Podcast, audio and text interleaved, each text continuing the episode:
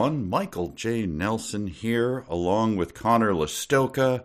He and I have a podcast, and that's what we're doing right now, and it is called 372 Pages We'll Never Get Back. It is a podcast where we review. I don't know why I'm doing this breathlessly. we review books that we yes. probably won't like. Anyway, uh, Connor, hello. How are you? I'm good, Mike. It was I was getting concerned for you. You were I started to do a little like, uh, NPR kind of.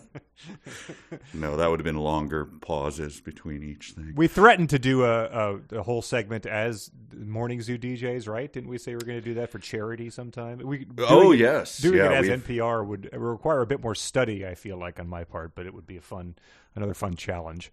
Spin it the wheel also... radio hosts, and then we'll do we'll do whatever that We'll be. Shock jocks, um, will be uh, hustle bro, bro podcasters.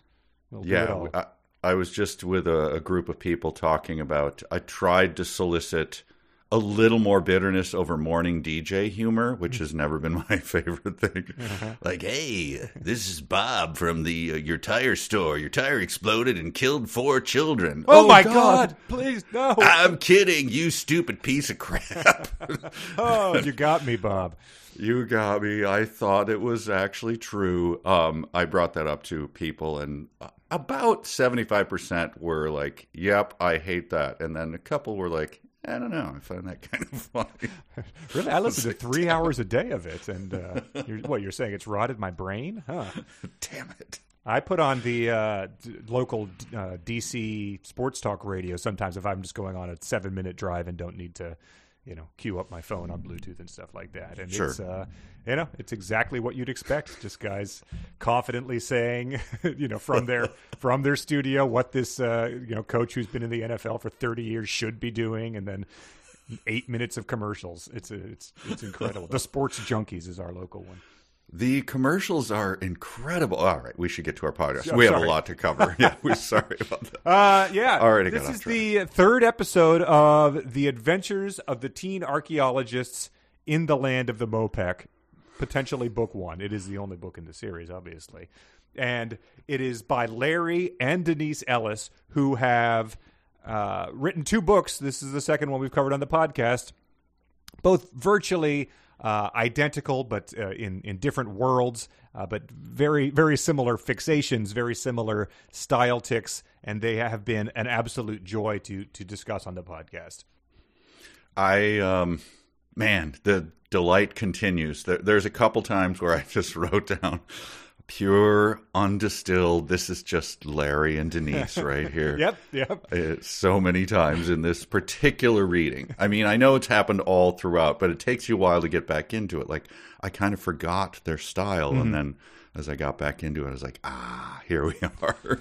Yeah, it's like hot uh, bath. When you when you discover like a, a, a, folk artist who's just been doing this stuff in their uh, in their in their basement for for twenty years, and then they have this entire like backlog of work that just sort of gets released into the world and people it resonates with people and it would have been impossible to duplicate for someone to try and fake it. And and that's what just we have found here with Larry and Denise. Their way of describing these things their worldview I guess if you could have it and their what they think an audience wants to read is just uh, purely unique. I think what you're saying is that they are the the Johann Sebastian Bach of uh, writing their own novels. They're quietly toiling away, getting up at 5 a.m. every day, writing pure genius, and no one ever notices it until uh, later. Yeah. Then, right? Is that yes, exactly? It's probably yes, not okay. the getting up at 5 a.m. for Larry. I think that they might do a uh, a handoff. He kicks in the door. Denise well, is making Larry coffee as he passes out on the, 5 on the La-Z-Boy. Yeah, exactly. Okay. He's got a maid on TV. I seen on TV channel, and she the phone's in his hand, and she's like, "Oh my god, he ordered another salad shooter." That's we have three of those. He forgets every single time. He ordered one of those uh, golf clubs. Like you don't even golf, Larry. What? you stop. I met a guy tonight. He's, t- he's talking it up. We're going to invest. Um, All right. So the plot so far. that word. Uh, we have uh, three teenagers who are British, even though they celebrate the 4th of July. They've traveled to Nigeria with their parents, who are explorers. Um, and then they met friends in Nigeria, and one of those friends' grandfathers gave them a treasure map to the land of the Mopek, which he had never been to. They traveled across all, you know, virtually all of Africa in the span of mm-hmm. an afternoon. They entered a pyramid, which was a major tourist destination, opened a coffin, a sarcophagus that had a bunch of bats in it, and climbed down some vines into the underground land of the Mopek. I say underground because we did have a discussion offline. this, is, this, is, coming up uh, in a big way. Yeah. They are underground. I, I, had to like did the wait what? But yes, yes they are very underground. much underground, and yet the Mopek have a thriving yet small. We are led to believe we we estimated it at around three thousand people civilization where there is a, a, royal family. There's a prince and princess, a king and a queen. There's a evil uh, sorceress who is uh, in with the royal family. There are guards, and then there's a you know various schools of warriors that are training for Lord knows what. I guess they are training to keep out the rebels who have been exiled the to rebels the jungle. who lives in wait wait a minute. This time we'll get to it, but jungles. Okay, okay. There's a plural. There are a number of jungles out there, um, underground. Yes, and there is also a uh, island underground. Yes, uh, where the dinosaurs live, and uh, where they come and occasionally snatch away several people. Yes, they walk like the dinosaurs land. They're flying dinosaurs. They land, walk like humans, pick up people with their teeth and fly away. Correct? Yes, yes that has happened okay. once, and uh, we we're let. It is going to happen again because it was covered in fanfic, and I think that's where we're at right now. There is a a scheme that is as this thing starts of uh, royal uh, succession, some Game of Thrones intrigue where the the Prince Raysean is conspiring with the evil sorceress Isabella Isabella to Isabella depose his yes, father. sorceress. Um, yes, and yeah. uh, that you know if we if we didn't really mention the the teen archaeologist once we have in the past couple descriptions of this, the uh, they, they sort of get sidelined quite a bit in their own book. Uh, they, this um, royal intrigue. Uh, the timeline is very difficult to figure out. How long do you think they are Correct. down there for? Yes, it's a. I mean, it's hard. It's hard to say. They're just wandering around. They're going. They'll just like hands in pockets, kicking stones, walk up to a class like, "Hey, young fella, who mm. are you?" Like, "Yeah, we're from above the earth." oh, well, come join our class. and then we don't know if they actually like compete, you know, they complete the class and true. They, we just don't know. Yeah, we don't. They occasionally wrestle um, yes. or sword fight, but then the, yeah, compete. The, the Ellises will do something like uh, sometime later, and it's like that could easily be days, if not weeks. So, like you know, we did see their parents along with um, you know Baba Tunde and some other people yeah. from Nigeria did realized they were missing, were very upset, and I think set out to find them. But uh, it could be weeks that they are missing because that's how long it took the adults to travel from from uh, Lagos to you know Mopek land. Yes, that's right. Yeah, I mean, how long were they in that river? We don't know. Yeah. Anyway, that's where we are now. They're just sort of wandering around. There's a vague threat from Dinosaur Island, but the king seems pretty unconcerned with that. He keeps holding competitions. Mm-hmm. um, which we'll see coming up. and the kids are just kind of wandering around, uh, free. although they have been uh, imprisoned a couple times. Yeah, but they've also been told you are an existential threat to our society because now you can never, ever, ever, ever leave. Yeah. Because if you do, people will know about us and they'll destroy us. I mean, I, I was picturing like if you knew about them, I guess you just kind of like you do on an elevator, just jump up and down, and then all of a sudden your feet would go through, and then you'd be in the land of Mopek. Okay, yeah, that's how I picture it. so I don't know. I don't know how deep under it is. I feel like a couple stair levels. Maybe. I mean, a vine's length. So, like, I mean, yeah, but, but so they, like a B a B level of a parking lot. Okay, but they the but, so the flying dinosaurs don't have a lot of like head clearance. They don't have a. lot. That's okay. what I'm saying. They don't really have a lot of swooping room. But all right. Anyway, that's where we are. So uh, let's let's get into this. Sure. Uh, it it does start with um, Isabella, who is um, uh, attending to the princess who has just had a fight with her brother Prince Raysean. And you know, it doesn't. Isabella seems to have been raised in this kingdom. You know, her mom died, and they made a, a dying promise that they would raise her daughter. But she she doesn't really leave any room for ambiguity in terms of how evil she is. At least the authors don't. It's the princess She's, she smiles evilly quite a bit. yes. And not only smiles evenly, evil or wickedly, it says uh, the princess was crying. Isabella started smiling when she saw the princess crying. It gave her great pleasure in seeing the princess suffer emotionally. So that's just like super evil. Like it's like feeding her essence feeds off this this suffering woman. Um, that was one of my I, immediately the great pros because uh, Princess lay in the lounge chairs crying. Uh, no punctuation, by the way. sure. Crying. The beautiful Isabella walked up, saw the princess crying, so crying twice. Gave her great pleasure. She rushed in and said sarcastically, Princess, is there anything I can do? Why are you crying? it's odd that she mentions that. This is the first it's coming up. yes. Uh, and but then yeah, the the the princess then says, yeah, "Get out! I don't want your help. I don't trust you." And this was a a, a good um, thing to learn about the Mopek society. Uh, Isabella sort of like says like, "Well, you don't have to be so nasty. I can remember a time when we were both girls that you considered me as your sister. In fact, you followed me around like a little puppy."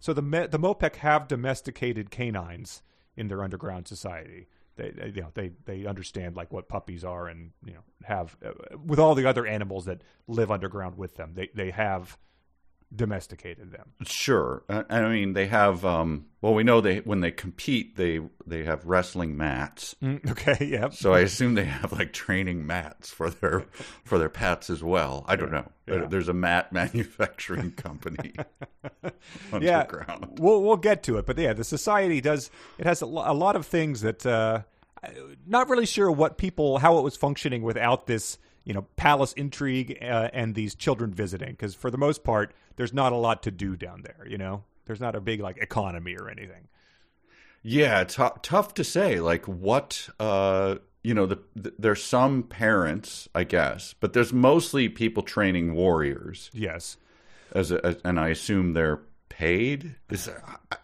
You know what? I just realized we've never seen money changing hands. Yeah, they we? they do have valuable gems and jewels, and you know Okay. th- there is a diamond tiara that comes up later. So, Oh yes, yeah, okay. so didn't I mean they they didn't do the uh, the Garrett P. Serviss thing of being like these worthless rocks are intriguing to you? Why- Why we use these as toilet paper in the land of the Mopek? Like, so uh, un, unsure what's going on there. But I, I think all the warriors, their justification is that there are you know rebels.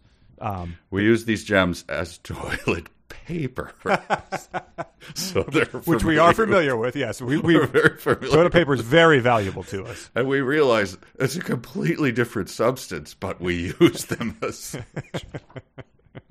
All right. Yes, yes. Uh, all right. Well, that that wouldn't. I hope I didn't burn a real or fanfic by that. Yeah. Oh man. Oh man. That would be so good. This is a good. Uh, this comes up twice, I think, in this section where um, they're just having a sort of a, a a a lot of bickering in this. So they're bickering, and uh, the princess says, "Oh, don't pretend like you're shy and innocent. Others may be fooled, but I am not. I see the evil behind your beauty." To which Isabel responds, "Isabella laughed out loud," it which is. It's just traditionally the way that one does laugh, you know. I understand they were writing this in what 2013, so LOLing was a pretty prominent part of the discourse. But I guess you know, snickering like a cartoon dog. It's Sure. not quite out loud. Still um, well, then we get this, and uh, as people probably know by now, this is one of my favorite ticks of the Ellises. Isabella became furious. right. All right. I got to hold it together for this one. Yes. She walked over to Aswenta and slapped her across the face. this is something we've seen many times, so not a surprise. Still a delight. still yes. Then Aswenta slapped her back and then stormed out of her own chambers. Isabella was furious. Yeah, it turns Ah, into the uh, absolute delight. the UFC power slap competition, that short-lived thing from earlier in this Yeah, year. Just right, Two people yeah. slapping each other. right, and one of them will pass out. Right? Yeah, yeah. Wow. So that's the uh, the most evil, sinister. I think the only person who is a practicing magician in this world just walks up and just slaps the hell out of her across the face. So maybe her powers, you know, deplete and she has to work them back up. Until then, she's reduced to uh, behaving like a real housewife. We're not sure. Yeah. She uh oh she was furious. I thought she became furious. So she was furious. No, it says she became furious. Oh, it does. Okay. Yeah, because because because uh, Aswenta said that she will personally see to it that she spends the rest of your life living in the jungle with the animals and the rebels. Oh, those rebels. Mm. Uh, we should just get ahead of it.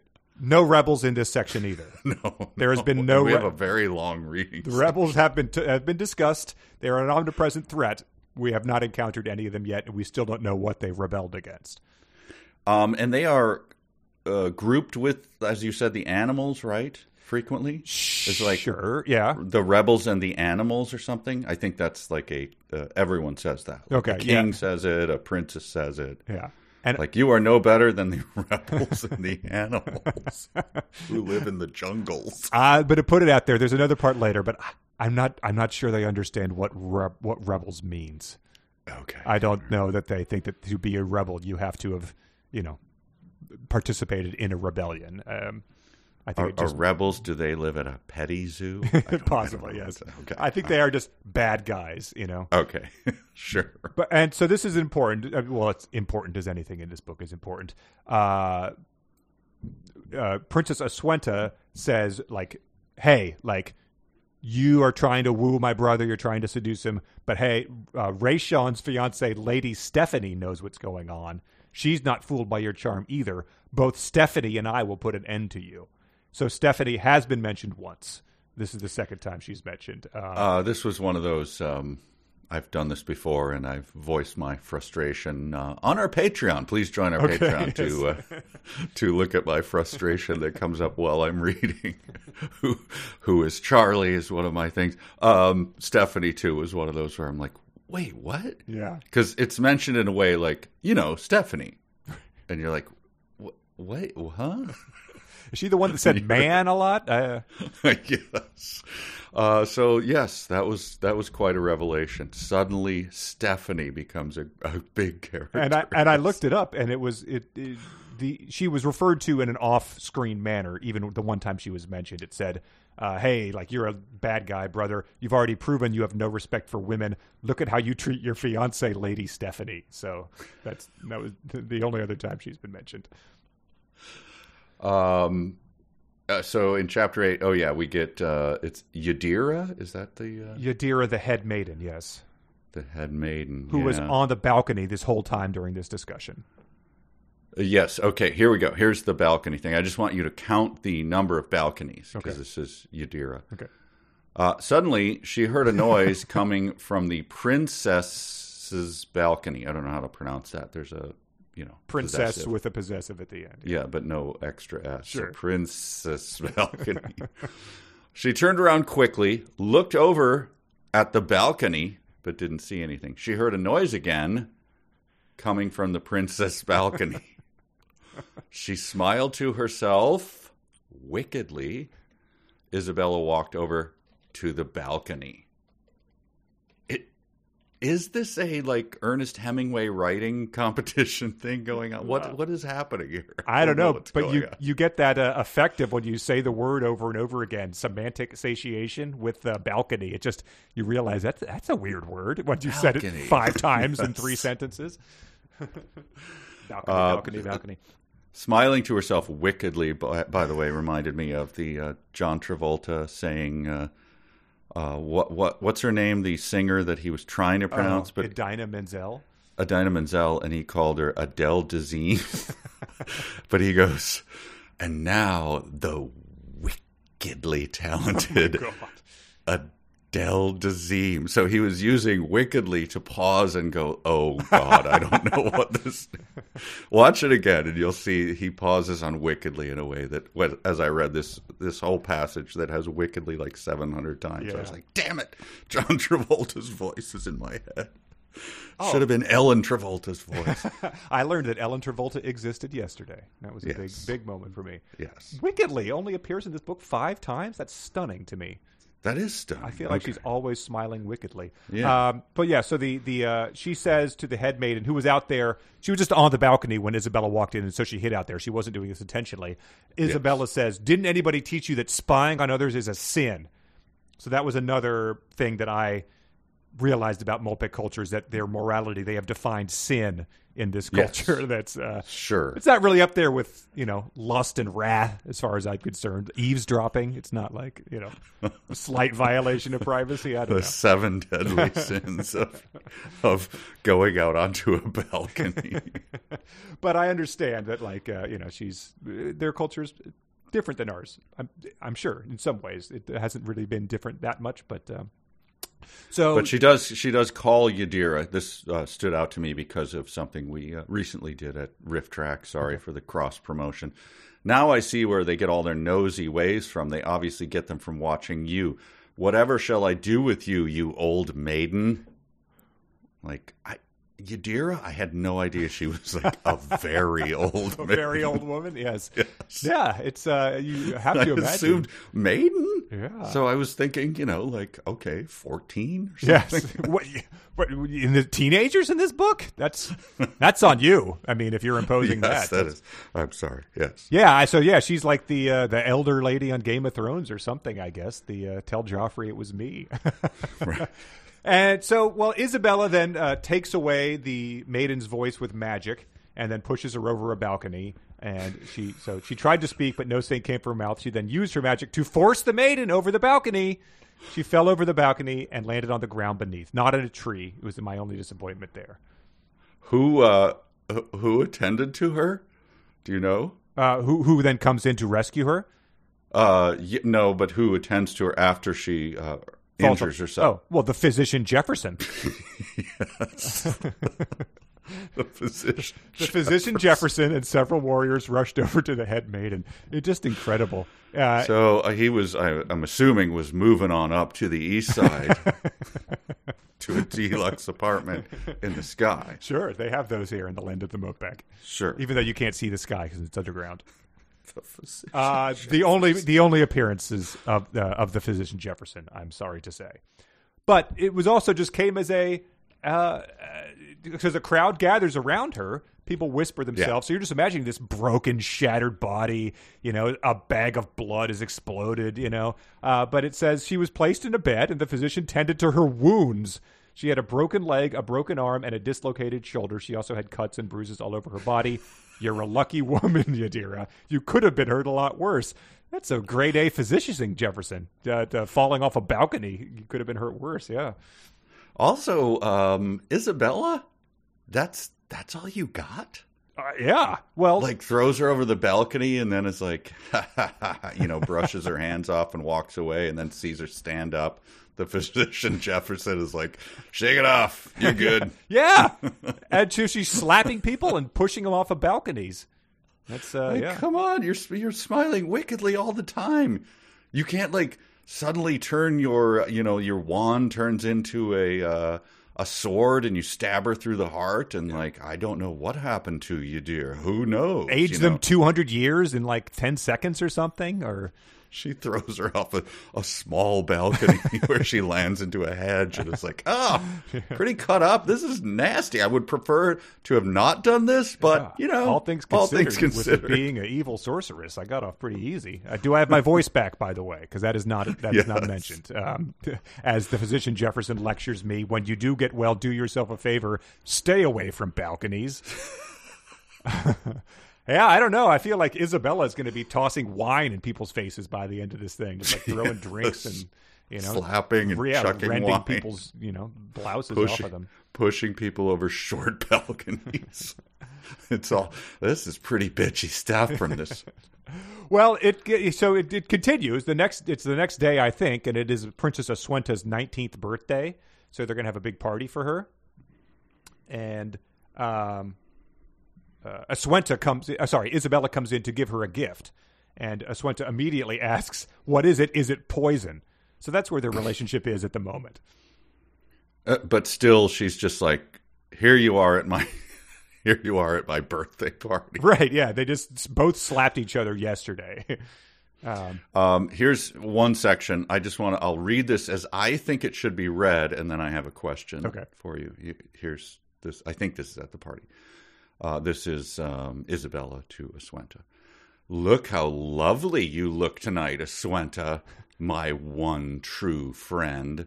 I don't think that I have ever seen you look this lovely before.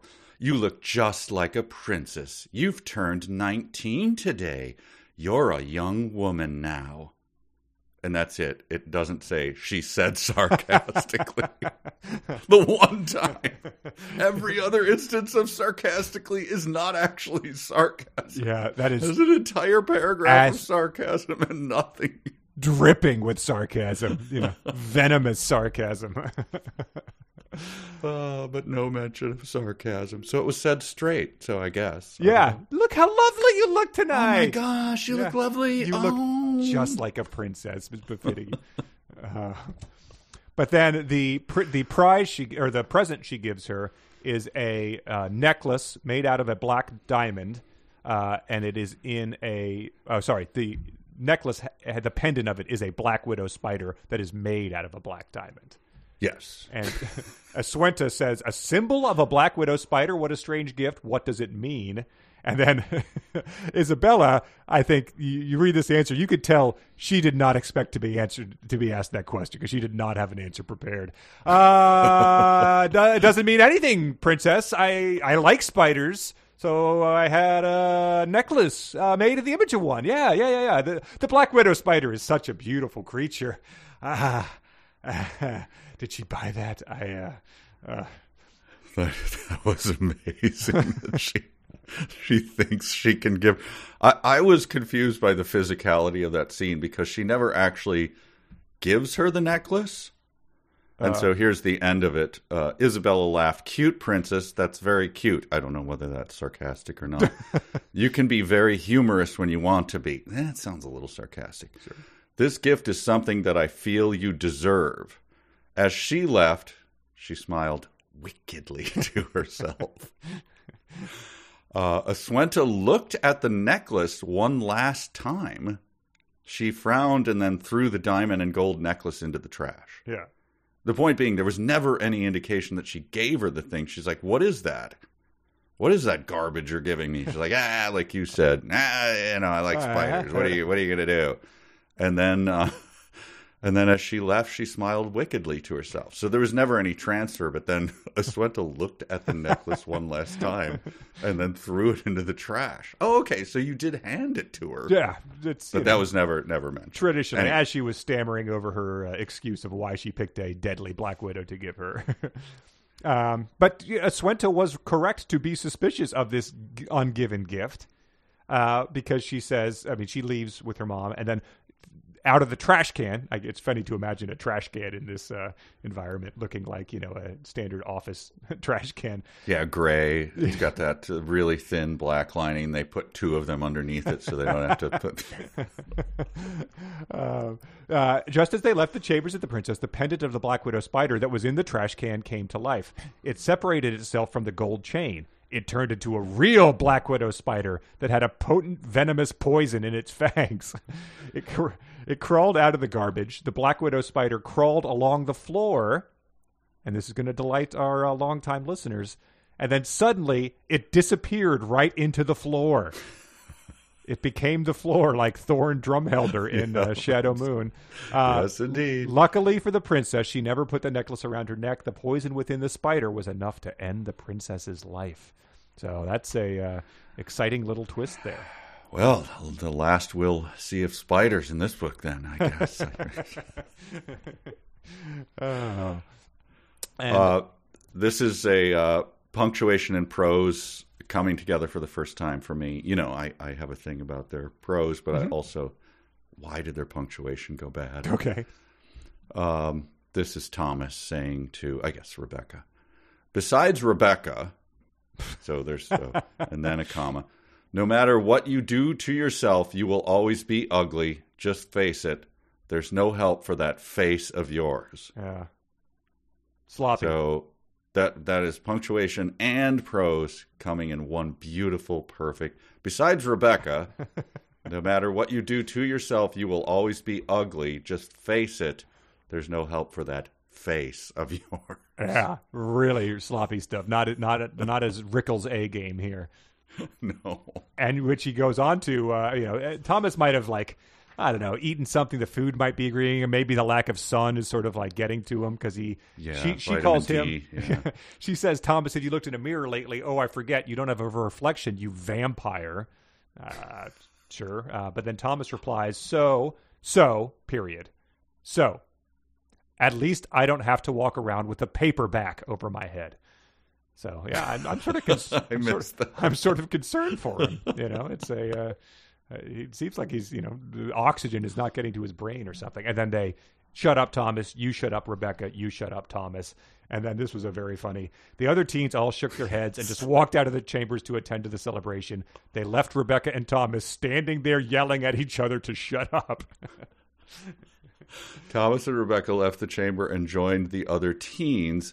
As they did, they were still yelling at each other to shut up. so they're in some sort of loop here. They've uh, some a, circuit is fried, and they just start. Shut up! You shut up! You shut up! You. I mean, I mean, we. Sh- I, obviously, I'll check the dark web and see if they uh, have recreated that moment. Oh, sure. Yes. Uh, must have gone on for a while. That's yeah. sure. I'm kind of glad you didn't. That would have been pretty annoying to listen to. oh. Uh, but then it immediately goes into this um, revelation. Uh, Kobe, Shamar, Shazar, Donovan, Sean, Victoria, and Edith all joined the teen archaeologists. Rebecca had a crush on Kobe, and he knew it. Uh, so that's you know that's that's a good a good tidbit. He was only 16 years old and never had a girlfriend before. He was very shy and nervous around girls. But he asks her to dance, and she says yes, and then they go and dance, and that's uh, a lot of dancing that happens from here on out. Uh, I, I, I'm ashamed to admit it. I, I probably wept a tear of joy when I read that Kobe, Shamar, Shazar, Donovan, Sean, and Edith. Why are we still adding people to this? We have so well, many characters. Some of them we've definitely had before. Shamar, I think, is the guy who says "man." Donovan, oh, okay. I think, fought yeah. Sean in the uh, wrestling match, maybe, or a sword fight. But um, but they do we we they, we do start to pair them up. So if you've been shipping any of these characters, I know people have. this is where it starts to pay off. Um, Kobe and Rebecca danced along with 50 other Mopek teenaged couples. So the teens are just being shoveled at us at this point. But uh, Donna, uh, Shamar dances with Akita. Uh, uh, Edith dances with Sean. And then Donovan said to Samira, That leaves you and me. And they go and dance. so that was delightful because they were they were the ones I'd been hoping would get together, Donovan and Samira. And all of this time, by the way, because this comes up uh, another time, I also pointed this out. There, the dinosaur attacks are are happening fairly frequently, mm-hmm. but they're just keep having these celebrations. Yeah, gatherings. And I don't know. I don't, I don't know. It just seems dangerous to me. Uh, but here's next 20 Mopek dancers and this is the the pros where I'm just like, what what are you doing here now all of a sudden? Okay. Next, 20 Mopek dancers, of which half were women and the other half were men, lined up in front of the ballroom chamber. They all had on beautiful, exotic African dance costumes. So. Good. We can all picture that, right? I mean, Africa, you know, that spans half the globe. It's uh... yes. but yeah, that was very puzzling. Twenty of dancers, of which were... half were women. uh,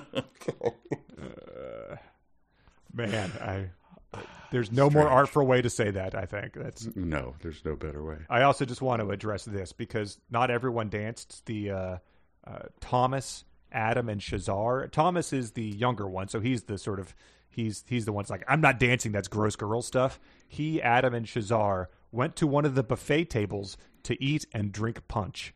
So the the uh, punch the, the punch from a 50s sock hop is something that the Mopek culture has also uh, adopted. what do you think?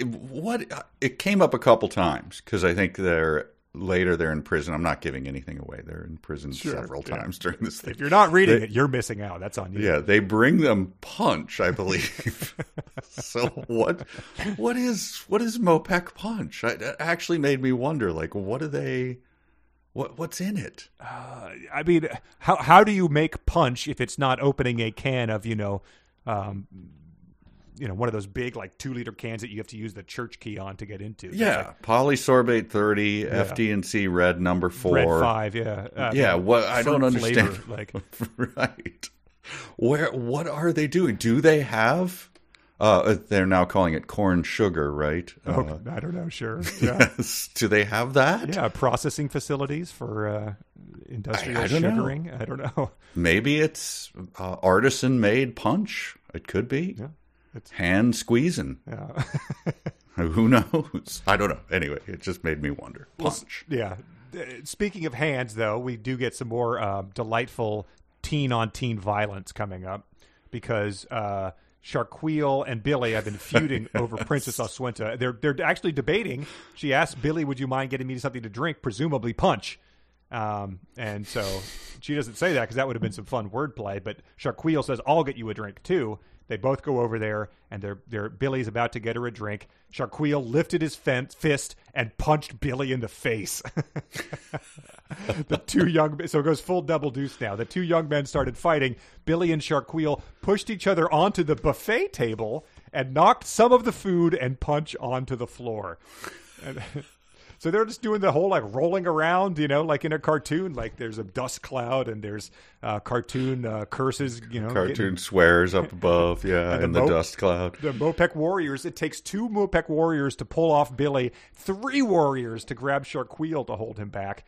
And then it's like your story. I don't know if you told it on Patreon or the main podcast where you got punched in the face at a wedding and then they, Yes. they kicked you out for Yes. because the guy didn't like you. They they kick Billy and Sharquille out. So Billy gets punched in the face and is then evicted from the uh, birthday party of the teen girl he's sweet on. It was so close to um Sharquille like going to Billy, you know, what are you what are you doing here? Like drinking punch, having a good time. You're too stupid to have a good time. and twisting his cowboy boot and started Yeah, I just needed a, a plate glass window to get knocked through or something like that. The uh, the the Hef Geely band was playing at uh, Princess Oswenta's. Uh, I did note too the the punch thing was like you just used the word punch like you can't.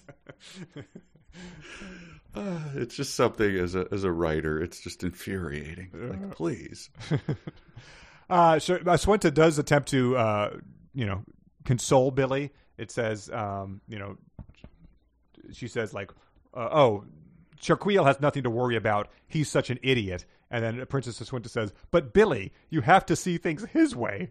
it's like, "What? What? Like, well, he wanted to punch you, and then he did. Like, that's you know, that's his way." Like- uh, by the way, no punctuation in that sentence. But Sure. Billy, you have to see things his way. True. Yes. Yes. Yeah. For as much as they put exclamation marks in the the first book, they are really holding back on the commas in this one.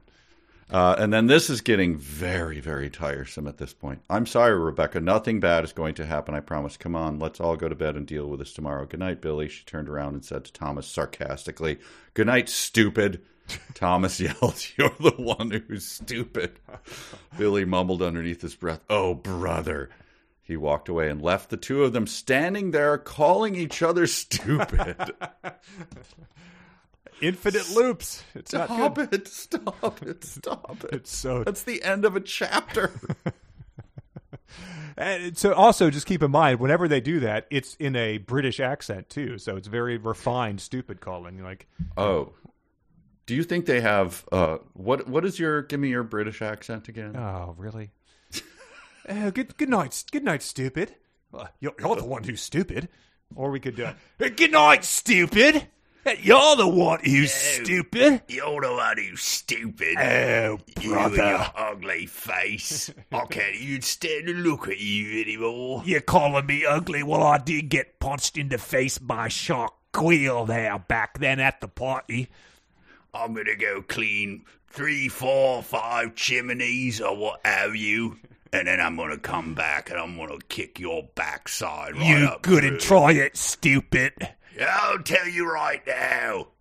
I'm gonna punch you with the punch that I have in my hand. I'm drinking it and I'm also punching. Try it out on the balcony then.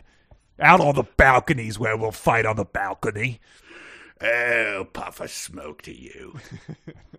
Apples and pears then. Uh, yeah, I, it's it's it's very annoying, but I don't think it stops. That's just that's their one personality trait, and that's what these people think that teenagers do. The the only other thing in this chapter I wanted to call attention to was when it says uh, she's saying why Sharquille's so jealous. It says he probably thinks we are going to spend the rest of our lives here. What if he truly believes that you and Aswenta are going to fall in love? Besides, you come from a world that is totally different from theirs, and I just had to stop. Do do you? Like, I guess there aren't dinosaurs that carry people off back in you know the London suburb you live in, but uh, eh, you know, There's no malls, I guess. yeah, right. That was the one different. thing they've pointed out. Yeah, the, the, Mopec never invented uh, basketball shoes that you have to inflate. That would be uh, Yeah, you know, you have balconies and punch. black It's widow pretty, spiders. Pretty similar. value. You value diamonds. sure. So, the chapter nine, I mean, uh, starts with the princess as Princess Aswenta having a nightmare that we are uh, led to believe is caused by Isabella. She's she's infiltrated her dream, so she's stepped up her game a bit. You you you wanted her to, and now she's doing uh, some Freddy Krueger stuff to her. She, you know, she left a uh, someone alive who can testify against her. I, well, I guess she can't because she can't speak. But um, I do want to be unkind here, and I so I will. Sure. Yep. Uh, Princess Aswenta was so tired that as soon as she laid down, she fell asleep quickly. right? I, I mean, I hate to be because yeah, I'm sure I've made that mistake many times. Sure. But this, I, this is a book. Yeah, You have to it's, I'm seeing it right now. It has a red underline in the uh, in the Google Docs that I'm looking at it in. So, pretty simple fix. All right, that was my thing. I just wanted to be unkind about that. But- because late the, earlier they had it and they had it correct. So Oh, wow. I, I- Nice. anyway, I just don't. All right. Uh, but so Isabella w- uh, wakes up. She realizes who's been doing this, and I'm sure that this is going to delight you. So I'll just have you read their encounter. I think. Uh, which one? Uh, well, it's right down this page. It says, uh, uh, "Swenta," Isabella asked innocently, "What are you doing in my resting chambers at this hour? It is getting late, princess. You should be in bed. You don't want to get wrinkles on that beautiful face of yours." Sorry, that wasn't sarcastic. This is this is sarcastic. Oh, she yes. asked sarcastically, "What's the matter, princess? Couldn't you sleep?" Aswenta walked up to Isabella and slapped her in the face. Isabella slapped the princess back. Yes. Suddenly, What? the two of them began to wrestle around the chamber. Oh yeah, a little Mopec cat fight here for Daddy. slapping here. Oh. Oh. And is it really suddenly if they start to wrestle after two each of them has slapped the other one? It seems like a very logical progression of this. Like I guess, you know, if you if you look at it as they were not wrestling and then they are, it sort of has to be, but it seems like there's some decent lead up to that, you know. right. You don't have uh I mean, I'll, I will date myself here with my wrestling knowledge. You don't have Hulk Hogan and the Ultimate Warrior punching each other, then all of a sudden one suplexes another. It's sort of that, that happens to be just Right. the way these things work. It's Yes. Um, so do you have so a little farther down? I, I think we should both do this. Uh, do you have the page there? Uh, sure, maybe I have it. in- Chapter nine, the middle of the page. Well, I have maybe a different thing. Okay. The Mopec warriors who had been hosted outside the princess's Sure. chambers. Yep. You got that? Yeah. Okay, so several Mopec warriors uh, rushed into the chamber and yelled. So now we have to do it. Several at the same time. Princess, are you are all you right? all right? Has something happened?" happened? so, so several warriors. So two or three, right? Several Yep. Mm-hmm. I think. I walk think- and yell at the same time. yeah. Uh, Seems strange behavior. Like even though if I just had a weird nightmare, and that is the weirdest thing that has happened to me all day. Yeah, it's uh, you know the the Wizard of Oz had the trained like OEO guys, but I mean that was sort of a, a chant they must have practiced. These these guys must sort of just look at each other after that and be like, uh, that was really weird. Like never nothing that strange has ever happened to me in my life. Like Yes. Why did you keep yelling that in the middle when you realized Right. I was yelling it too? we yelled two sentences. Like the odds of that are, I think we may have a black widow that's you know buried into our brain or something. I, I, I like that she uh, that Eswenta uh, caught her breath after the cat fight and said, "Stay out of my dreams, Isabella," and, and presumably stay out of my car as well. That's what you. Yes. Uh, which I, out of my dreams. if it was revealed at that point, uh, that more than halfway through the book, that they do have cars in the Mopek Kingdom, I would just have to tip my cat and call this the greatest book we've ever read. uh, but then this, that was also a surprising thing. I mean, not as surprising as having cars down here, but uh, Prince Rayshawn has sort of come in and be like, "Yeah, like what's going on? Like, come on, like break it up, you two. Uh, Yeah. You Pri- mugs, come on. Isabella felt really bad for what had happened earlier that evening. uh, it comes as a surprise. It's uh, for all the wicked smiling she's doing. That's uh, that's that. I, I was honestly baffled at this. Like, Yeah. wait, what? yeah, it's not. I feel really bad for what happened this evening. Isabella said sarcastically as she smiled wickedly. It's just a straight uh, third person omniscient view into her soul. Uh, so this I actually had to read again. This is being unkind, but this is I'm sorry, their punctuation is infuriating. I had to read this several times, so it's it's a problem. It's not I wasn't trying to do this. The fangirl Priscilla was standing behind the prince. Then like, wait, what? The fangirl Priscilla was standing behind the prince. Oh, the fangirl, comma, Priscilla, comma, was standing behind the Yes. okay. Yeah. But you can understand. I just like dive in. The fangirl Priscilla was standing behind. Oh, there's a new character called Priscilla. Oh yeah, God, it's it's impossible to even parse it as a. I, I just got so hung up on the fa- like. I imagine Priscilla standing in line outside of like the Comic Con hall, you know, as like a a, a real fangirl for like uh, you know, that's that's the other supernatural part of or something. the fangirl Priscilla. Oh, there's fangirls in this world. The fangirl Priscilla was standing behind, though. yes, Machiavelli's the Oh, God. prince. Yes, Ah! Anyway, and she was fanning the prince with a gigantic fan made of wicker to keep him cool. So you'll keep in mind we had a we had a feather made out of wicker in an earlier Yes. section. So there are wicker artisans down here. Um, but that was a real uh, eats, shoots, and leave Yes. moment there. I, I have to say. it is. It's. I mean, we used to diagram sentences in like seventh grade English. That would have been a fun one to do. And her, and then the teacher being like, "Tricked you. There is no right answer for this. This is you. Uh, it's an impo- one of those theorems Buffalo, from uh, Goodwill buffalo, Hunting. Yeah. Buffalo, buffalo. And then you have then it comes up later though because Prince Rayshawn like this. So Isabella has written a floating uh, letter. You can compare this maybe to a popular fantasy series that was just wrapping up at this time that that sails into his chamber uh, down the chimney or whatever, and he says, "Everyone get out!" And so the fangirl Priscilla laid the gigantic fan down. I guess that's only missing a couple things, but. Uh, I like that it was inter- yeah, it's a gigantic fan made of wicker. So they've really um, they've really worked that wicker into a, uh, a substantial object here. That is a, um, I believe that uh, back in the uh, classic Letterman days, Mm-hmm. they used to have a uh, what is our catchphrase going to be competition. Okay. And, you know, Larry Bud Melman would read some, and then they would just have old, creepy guys reading stuff. And one of them was an old, creepy guy with a with a weird, you know, like music sting at the end of it, of him shrugging and going, "What do you want, wicker?" and, wah, wah, wah.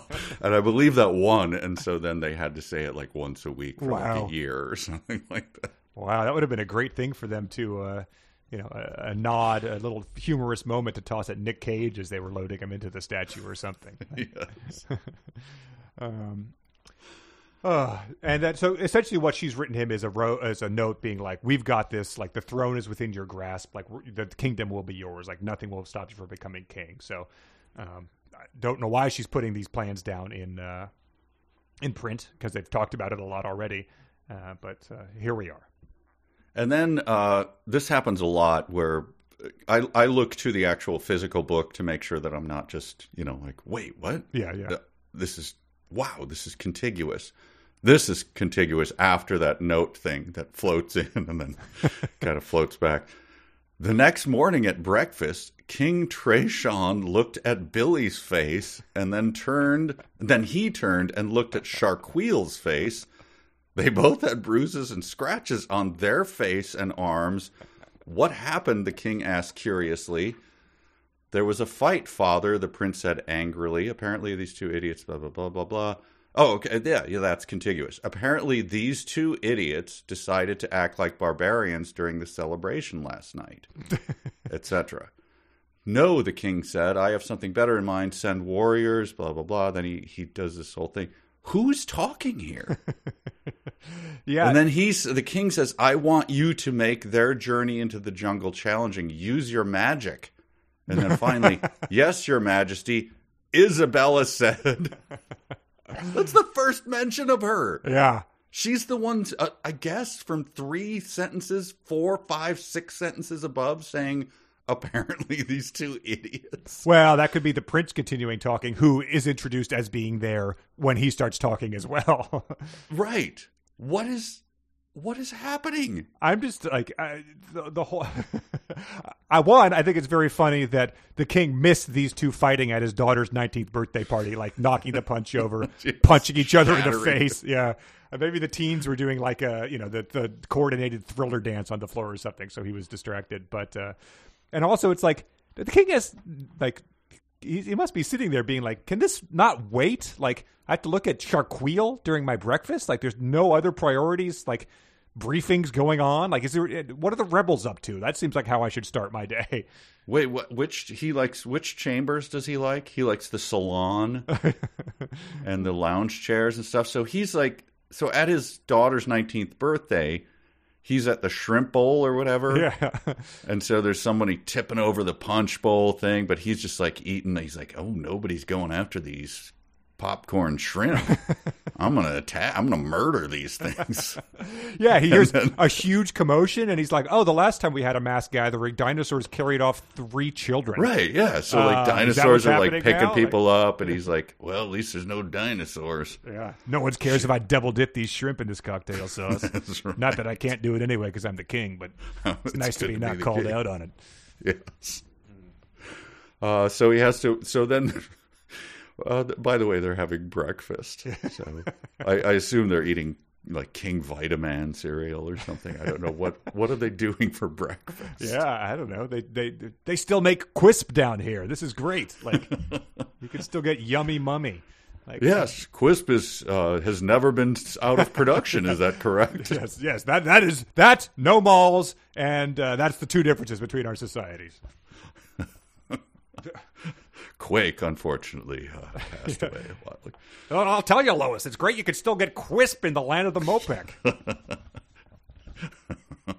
um, all right, uh, but so he says essentially. Uh, oh yeah, he says uh, there shall be a series of challenges they will compete in. Isabella, I need your help in the Jungle Challenge. I want you to make their journey into the jungle challenging. So he's, you know, they're having breakfast and he just tosses out the jungle challenge like it's, uh, you know, Richard Dawson saying fast money on Family Feud. Like it's something everyone knows about. We're like, oh, we're doing the jungle challenge. Oh, it's been like three years since the last jungle challenge. And, and immediately everyone is like, um, hey, uh, I don't know what the, do they do reverse 911 calls or whatever, you know, like, mm. you know, please evacuate, like blurring your phone rings, it picks it up and a recorded voice goes, there shall be a challenge this evening between Shark Wheel. you are and you must attend. Uh, it's compulsory attendance. The king demands it. Yeah. Like, ah, honey. We, we know what happened last time there was a challenge. Uh, what are the odds that the dinosaurs carry someone off again? you shall come to the arena. Uh, and so they all do. And uh, this just made me laugh of like how quickly this happens. like the challenge happens. Uh, the, everyone goes to the arena. Many of the Mopec. So some of them were like, "Ah, oh, we were just at the party last night. Like, I needed some. It's Sunday. I need to unwind here. Like, right. I gotta, I gotta start making punch at like five a.m. yeah. Dumping a lot of grapes. It's uh, so a big a build up, and then King Trishan found the challenge very entertaining. okay, so we're in the middle of the challenge. Sharkwheel was able to use his sword to cut Billy on the arm. Sharkwheel won the challenge. like uh, everyone's like dressed up. Like I put on a tie for this. Yeah. Like it's just over immediately. Yeah. I, I actually I cracked that uh, the cologne you gave me for Christmas. I put that on. Yeah. I did risk life by making the three uh, three mile journey because there are a variety of gigantic animals that just burst onto the scene whenever we get here. And man, uh, to be fair though, Sharkwheel had also just pinned Billy in a wrestling match that seemed like it lasted about five seconds as well. So they did get uh, double their money's worth there. But then in true uh, Antigua style, part three of the challenge. I don't know how this how the scoring works. You know, it could be like Family Feud, where just the third round is whoever wins that wins because they just keep in, or Jackbox. They always make the third one like worth ten times the points, so it doesn't really matter anyway. But Sharkwheel is up 2-0 from having won wrestling and uh, sword fighting. But then he says. Uh, I've hidden the princess's diamond tiara in the jungle. You must go retrieve it. So everyone who shows up here to watch I mean, is already sort of annoyed, but they're like, wait, what? What? Say what? They're leaving. We're just going to sit here in the uh, in the gym, and and then they're going to run into the jungle, and then at some point they'll come back and just hold the diamond here up. We don't get to watch a damn thing. yeah, no, it's it's far worse than than golf. it would be like, um, you know, Game Seven of the World Series, and they suddenly went, yeah, we're going to go play in uh, a secret parking lot sure, over yeah, there. yeah. You cannot. Can we follow you? No. Mm. No, we'll come back in and tell you who won. okay. Um. Wow, it's uh, it's it's knotted up at zero zero. I got the, a sitter for this. Inning. I mean, Mopec Yeah. babysitters are not expensive. They're not Not inexpensive. They're, man, so many diamonds, so much toilet paper I had to pay them. Uh, so but they bizarre. they but did it in Antigua learned- too. Do you remember? they had to. that's right, They yes. they flew on their wands through the wizard to like find someone tied up, and people were there watching. They might have done some. I, I don't remember if they hand waved it or if we said you could have just had a wizard show them on the. I think they might have done that. Like they wizards projected what was happening uh, as they like you know rode their wands through the jungle, but they don't do any of that here. and some exciting stuff happens here. Did we uh did we ever settle on whether they stood on the wand or rode it like a witch's broom? We never settled that, did we? We uh, did it, and I, yeah, and I don't remember if that's again something we imposed or if it really did. But but a wand, you know, we they we- rode the wand. Yes, a wand is a uh, it's the size of a ruler, so I don't I can't I don't know. Maybe their wands are bigger. Who knows? Yeah. Um, so finally, we get to this. This is where I had to, uh, I had to text you. I'm like, wait, wait, what? Uh, several warriors opened up the entrance to the kingdom. I'd forgotten there was an entrance to the kingdom, so that the jungle could be seen by all. I, feel like there's some obstructed seats where there's no way they could see Yeah, really. Uh, in this arena. guys who don't have much toilet paper probably had to get there. The entire arena could see the jungle because the oh, well what- so Jurassic Park, King Kong doors. That's what we're thinking here. we're a- thinking king kong doors yes yes it was daytime in the kingdom and outside in the jungle one of my favorite sentences of all time uh, yeah. So it was daytime. Uh, and and outside in the jungle what does that mean well, previously uh, she said uh, right over there, the, the gates is the jungle. Yes, it is daytime, but not in the jungle. So then she immediately proved herself wrong by because it was daylight in the kingdom. Uh, sorry, it was daytime in the kingdom and outside of the jungle. okay But keep going. uh oh and then uh, Suddenly, the sky over the jungle became darkened. It was daylight in the kingdom, but evening in the jungle. She didn't make it too dark, or the two young men wouldn't be able to see. She allowed the moon to shine in the jungle to lighten it up just enough for them to see without getting lost. What what the hell is happening here? I we are underground. We're underground, so the, the there there was daylight coming There's from sun? the sun, and then and a moon. the moon is now shining in the jungle. Um, Not and no quotes around it. The moon, right? Uh-huh. The Earth. When you say, if I say, "Hey, did you see the moon last night?" You don't go. Which one are you talking yeah, about? yeah, right? Io from Saturn. I don't know. You don't do that. You say, "Yes, I know which moon you're referring to." Uh, they're saying the moon. Whose moon? Uh, What? It's daylight. Mhm. What is day? they're underground. Yeah, I. This is where you, we went back. We found three different references. It is the underground kingdom of the Mopek. That is how the grandfather presented it. They climbed underground. It was inside a thing. They're underground. End of story. These people should be looking like you know naked mole rats or um, you know those fish at the bottom of the you know Yeah, Marianas eyeless Trench. fish. Yes, Yeah. yes. So, but yeah, they have they have sun and moon. There are day and night cycles, um, unexplained. I think they just forgot about how any of this worked, or that they were even underground in the first place. How, but how can you forget that?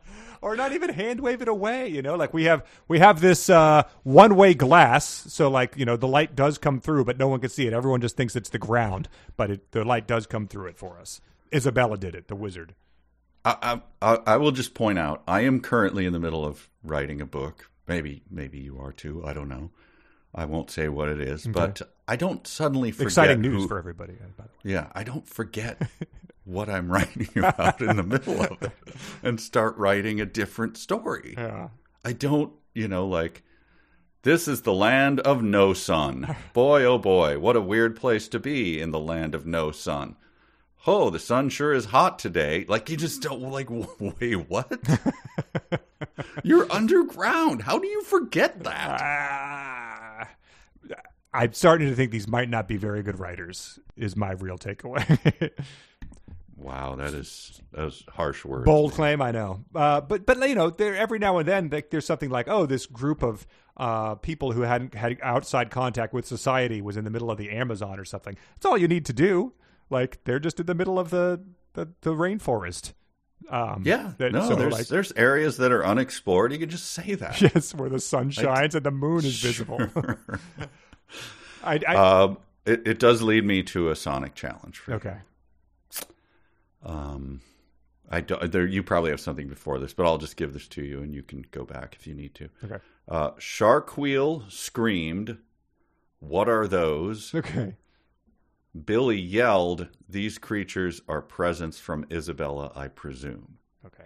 And for context, what they are doing is is that uh, three living skeletons Yes. jumped out jumped out of the from behind several trees. Yes. So yes, the, the living skeletons, and they they They have swords. we don't really know where they were, but they were um, somehow they were, I don't know, hundred yards apart, maybe fifty Uh, yards apart. Well, yeah, they're both looking for the tiara, but They're they- looking for the tiara in the jungles, Yes.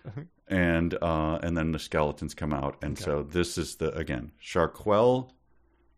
Sharkwheel. I'm sorry. Yeah. I'm sorry. Sharkwheel screamed, "What are these? What are those?" You're gonna have to back Okay. off the mic. Yep. And And, Billy, Billy yelled. "These creatures are presents from Isabella." No punctuation. Please do not put punctuation in there. okay. I presume. Okay. What are those? Those creatures are presents from Isabella, I presume. Yelled the teenagers at each other, Thank you. screaming and yelling. Yeah, the, He's, he's asked me to parse presuming when yeah. the skeletons are running at him. he's he's sucking on his meerschaum pipe, uh, which he got the tobacco from his Persian slipper. Oh, yes. sitting. I, I, I, I, I, I, these creatures are present from uh, Isabella, I presume. Some quite- port quite. and walnuts for you. I, I, Uh, and then we get this part, which is fantastic. The two young men lifted up their swords and started a sword fight with the three skeletons. Billy took his sword and chopped one of the skeletons in half. The skeleton broke up into pieces and fell to the ground. there, there were skeleton bones everywhere. Tears. Yeah. Tears of joy. when you start to get frustrated with them, they then they give you something like that: skeleton bones. there were skeleton bones everywhere. Just pure, you know, four-year-old joy uh, to read something like that. Oh, that that would be uh, something. Yes, if you're, um, you would tuck that into a folder and put it away, and you'd carry it in a trunk as you moved three houses, and then when your son had his wedding, you would pull that out and go. Now you wrote this little ghost story on Halloween of 1984, and I just want to read it on the microphone, and everyone at the dais just tears rolling from their eyes, like, "Oh my god!" Yeah, turn it to him. And so, uh, skeleton bones. Is there uh, kind of redundant? So everyone, r- grab your glass and raise a toast to the man who wrote this sentence. Yeah, and I will have a little surprise. I did make this. Uh, I did make this arrangement since I'm paying for this whole thing. You can get a uh, skeleton bone signature cocktail over at the bar right now. Uh, it's just an old fashioned, but we call it the skeleton bone. It's uh, Bartender clanking two things together, like, "I'm ready to make him over here anytime, people." oh, fantastic. Yeah. Um, uh, and so then they saw they see a man in a gray hooded cape. Uh, the man was carrying a scythe in his hand. The, the scythe was made of wood and had a long, carved sharp blade on the end of it. And That checks out as far as I'm concerned. When Billy and Sharquille looked closer, they realized the creature had no face. So that would be something I, I personally I might pick up on that upon first glance, but that required them to sort of like lean in, do the eye rub, uh, you know, take the glasses off, rub it on their shirt before they noticed the creature had no face. I guess they were just too busy verifying the uh, the scythe, you know, to to verify that it was a scythe by examining it. Bill, Billy Idol was there to help them out. Yes, there's uh, eyes without a face. But uh, the, We've gotten scythe, gone big on uh, '80s singers named Billy today. That's uh, really, really have. I'll back it down. Ocean Uh, Uh, why is so the scythe thing delighted me? Why is it uh, a proper noun? It's capitalized. It is capitalized both times. twice, Three both times, yeah. So they're like, uh, "Hey, whoa!" Suddenly, so they like start right. Whoa! There's a man wearing a gray hooded cape. Does he have a face? Not important now. Hang on. He's carrying a scythe. Oh my God! That's wow. Those are sharp and long. And uh, hang on. Uh, okay, it's made of wood. Yes, it has a long carved sharp blade on the end of it. Uh, all right, yes, it is a scythe. Everything is checking out. oh my god, he doesn't have a face. Yeah, very great. what a weird discovery mode. It is. I mean, is it uh, teenagers might not know what a scythe is? I Oh, is that it? I don't know. Who cares? But that's the the omniscient narrator explaining to his, their own characters what a scythe is, and then capitalizing it as though it's a thing. Uh, well, he does uh, swing the scythe at them, missing them by inches, and then it accidentally swung his scythe and it landed in the trunk of a tree, so it's stuck. Very also cartoony. He tries to pull it out, but he doesn't. And then Shar- uh, this is a Sonic challenge for you. Uh, Sharquille turned around and saw the creature was stuck. He ran back to destroy it, and then there is a two-word response. Billy says there. Um, it is the word. The first word is Sharquille. The second word is no, and then there is a period. So Sharquille is running to destroy this Grim Reaper, and that is what Billy says. Oh wait, the faceless creature was gone. Uh, right above that, uh, he's when he says Sharquille no. Yes. Uh, that, that's the Sonic challenge. Is Sharquille no as it's written? There's no, Okay, There's right. no Sharquille adverb, turned there's around. no punctuation. and saw that the creature was stuck. Yeah. He ran back to destroy it. Yep. Okay, here we go. I'm gonna uh, read it like um, uh, what's his name in uh, Waterworld. That's uh, what, that's exactly what I thought about. okay. Thank you. Shark wheel, no. Perfect. Did Yep. you actually think about my boat? Of course, my boat. Wow. Yeah, just go. There's just a period there. Like after you know they burnt them all out at Antigua. I guess there's uh, there's no uh, comma or exclamation mark. but it's fine. He didn't have to worry about it because he he chopped the creature in half and it disappeared into thin air. Um, Uh, I this is a uh, we can't do this obviously. This is a podcast. This is a drawing challenge. okay. Um, I mean, you know, I you know, in my wildest dreams, if our, our friend Bob Fingerman is listening, that'd be great. But you know, he's got a lot of work to do. He's a working artist, so I don't want to put this on him. But someone, please. Suddenly, they both heard a loud scream. they turned around just in time enough to duck down before. And it, here's the description: an atrocious-looking creature hit them both with his club. It had huge bumps all over its face and body. So, not the club, the, the creature, I guess. It had a nose that was three times too big for its face. It had huge ears. Its body was deformed. it was thick and weighed over 500 pounds.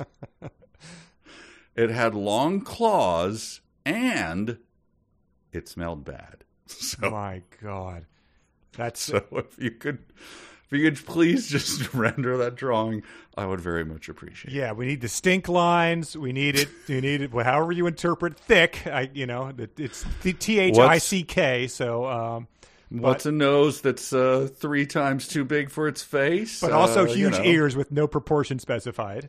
I feel like Thomas and Rebecca would say that to one another, so it doesn't really. Yeah, well, your nose is three times too big for your face. Yeah, this is just I think Larry getting carried away here. Just uh, this needs a little this needs a little extra spice. You know, this gumbo needs some seasoning here. So let me just throw descriptions at you in a book that's otherwise so devoid of them and so devoid of this. This gets so needlessly specific. It's lovely, and then they reveal they reveal uh, you know they're swinging their swords. I don't know. Keep him busy. Just keep him busy.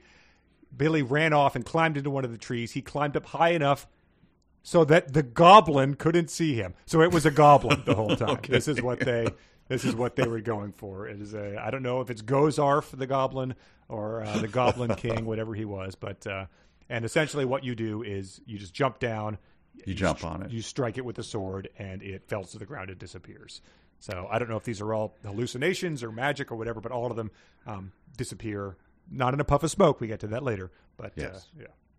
So, but he he says to him like, "Hey, keep it busy." I mean, the thing is swinging a club at them, right? Yes. So, like, if I'm I'm in an alley, you and I we we leave, uh, you know, Chili's a little too late. Okay. We leave through the back alley. We go through the kitchen. We're Bruce Wayne's And- parents. It's Yes, and the streets are wet. It's always just rained, no matter where you go in a movie at night. And uh, suddenly, like uh, four guys with switchblades come up, and you know, or or uh, flick blades, whatever, and start spinning him around, and like, ha ha ha, give me your wallet. And then I just run and go like, hey, keep them busy for a while. I'm gonna go find the uh, the fire escape to the roof, and uh, and then I'll you know so just keep them busy. How long do I need to keep them busy?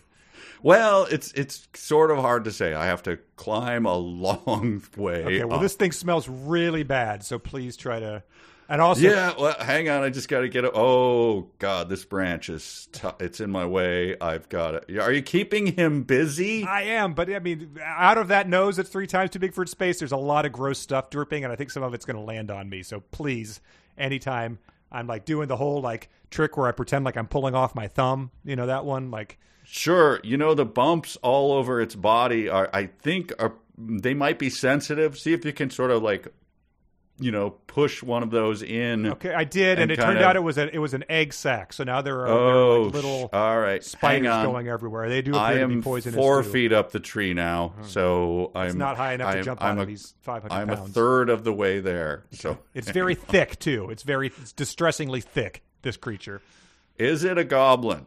I well, once you get I a better vantage point, I think you can way. check. Oh God, Yes, it, I'm I'm four feet back down. I fell off of one of the branches. Keep it busy. also in this scenario, uh, within the past 24 hours, I have punched you in the face, as you have then told me to keep busy, and we're in direct competition with each other here. Um, Hang on, I slipped on a skeleton bone. I'm back down to the base of the tree. Crap. uh, delightful. Yeah, I'd love to see a rendering of that uh, creature. Um, Sure. Also, he, then we, that's what we get. Uh, they see the princess's tiara. They, tiara. They go and rescue it, and then uh, a full-grown lion with a mane uh, shows up, and it does specify. We, oh, we've had a lion. Oh, so this is the lion. We've had a lion that chased him. No, no, it's not the one from Oh, earlier. it's not that was outside. That was at them. That, that chased them all the way across Africa. I presume it did not then enter the underground civilization, and it's Oh, not but the we, pet then lion. we've had another lion. uh, it's the not the lion lion. Ashanba. Yeah. Oh. Oh, so it's a different It specifically says it did not have the same temperament as the lion Ashanba. lion. Okay. And it says this lion was a hunter. Keep in mind it has the full mane, and male lions are known for doing the hunting. That's a just a, something that any given seven year old would know. Um, and it says at that particular moment, Billy and Sharquille were its prey. Uh, and then the warriors, led by Nadur, show up, uh, dis- dispatch the the lion, um, and uh, it says like, yeah, they essentially were were fine. They got pushed out of the way. They chased the lion off, and it takes them back home. And they were they the uh, uh, the hunters or whatever. What are they called? The warriors. Mm-hmm. Say, oh no, we were here the whole time. yeah, you didn't the really think king's the king not was that gonna, stupid. Yeah, Yeah. like yeah, King's not an idiot. Yeah, of course. Yeah. you did let that five hundred pound goblin get pretty close to us, like. yes. Um, and then the king gives him the sort of uh, lecture like, This journey you took this day had nothing to do with a competition like I told the two of you. This journey was about honor and respect. It was about teamwork. It was also about forgiveness. Sharquille, when you played that skeleton's bones like a xylophone, that was truly about forgiveness. That's I was very impressed watching that. um, yeah, the the king like so they don't say it, but I assume he then gets carried away by a dinosaur that walks like a human. Yeah. Whew, we got lucky no one took us away this time. That was uh, really, if you guys had taken it much longer, I'm pretty sure we were going to be uh, having people carried off. Um, a lot of uh, lead burying in this uh, thing here. And by the way, how do you spell lead when you put it down? L E D E. Yes, right. That's the newspaper way, but they only spelled it that way so that because it was the only way to say lead. Okay. Kind of like, you know, like he flied out to center is not an actual word, but you have to say it because you don't want to say he flew out to center. Oh, got it, huh? Yeah. So anyway, lead is just a made up Sure, word. I don't What like it, but I just know that's what you do. Exactly. so. I don't like it either. I'm just saying. I'm just noting that in case anyone. Uh, this is uh, Isabella and uh, y- oh, uh, Aswenda, Aswenta Mhm. is checking on Yadira, Good. the one who was chucked over the balcony. Yeah. Uh, and so she comes in. This is a you know a couple paragraph scene, and then I just came in to check on Yadira and to make sure that she was all right. Is anything wrong with that? Isabella had her pet albino python snake wrapped around her shoulders. That's like two paragraphs in. Uh, it kind of buried the lead there, you know, like, uh, oh God, my freaky uh, snake neighbor is coming over. Hide. Close the drapes. Oh, he saw. Oh man, God, this is worse than when the parrot guys come over. I guess Larry would like when the parrot guys come over. Sure. Yeah, that's insane. So she has only like evil pets. She has this albino python, and she's doing like the, uh, you know, there was a Britney Spears video where she held one like that. Uh, but uh, she is uh, nervous about this, and then it's like, um, she says it wouldn't hurt a mouse. Essentially, so you know, th- this little baby, my snake is perfectly harmless. She's just like a kitty cat. She wouldn't hurt a mouse. Um, and then she responds, Cats eat mice, Isabella. Besides, she's not so little, and she certainly isn't a kitty cat. To which Isabella responds with one of the greatest moments in the book. She says, Isabella laughed and said, Oops, you're right. My bad. Uh, but the line you just read, they said Aswenta said sarcastically. I honestly don't understand what that means. uh, she's it, she's that in that case it Cats means like eat a- mice, annoyed. Isabel. Yeah. Yeah. What? wait, uh, wait, what? She would hurt a mouse. Cats eat mice, Isabella. Like bitterly, like um yeah, not sarcastically. It's a Okay. correct. It's All right. I was trying to. I was trying to parse that as it actually read, and it does not make any sense. okay, all right, I will let that one go. Yeah. Sarcastically is just a tic. That's fine. uh and then so she leaves with her snake. Um uh and then Princess Oh, did she have a snake? Oh, yes, she, She- did. yeah, she had a once- now that giant you mention it, albino it was a- python around her shoulders. Not sure where she keeps that. Like they don't probably have you know tempered glass uh, you know, reptile tanks or anything down here. It just like roams free in her chambers, I guess. Uh, do, they they have a glass factory down there. They have to, okay. right? Yeah, I guess right, so. right under where the moon is, over by Dinosaur Island. Yeah, map. We need a map of the land of the Mopek. Uh, and then uh, she when she leaves, uh, Aswenta says, "Yadira, she's gone. Do you hear me?" And then it says Yadira wouldn't answer. She was too scared to speak. So I guess she has got her voice back. So she She's- does. Yes, is that's not speaking she 'cause does she's have her voice. terrified. Yes, And, and, then, then, the uh, the tarantula is unleashed on her. uh, yes, Isabella also has another evil pet, a tarantula. Okay, so she likes black black widows. She thinks are beautiful. Tarantulas, she just Are sweet, she says. She's lovely and sweet. sweet. So, Okay, Uh, the the tarantula crawled underneath the covers, and when it reached Yadira's right big toe, it bit her so hard she woke up and screamed. Is that is there are there levels? I mean, I guess there are. of tarantula bites. Of bites, some are like not so hard. This one's Some like a big, gentle bite. You know, her, her her- her jaw unhinges like you know 180 degrees, and then she clamps down on it I guess bit her so hard. on her right big toe. So again, some of that needless precision we're we're so fond of here. Oh, so it crawled up there. Okay, all right. I, I was just hung up on bitter so hard. It made me laugh. I don't know. Uh, and so her scream. So I guess she does have a voice. Maybe, maybe you know, in in the parsing of that, screaming could not be the same as talking. Who knows? Uh, the maidens Lily, Ebony, Delilah, and Bethany ran into the- Yadira's chamber. Uh, it's the second and final Bethany appearance. I'm sad to report, but uh, she pulls the covers back. As she was pulling the covers back, the tarantula disappeared, and Ebony said, "Yadira, there is nothing there. You crazy lady."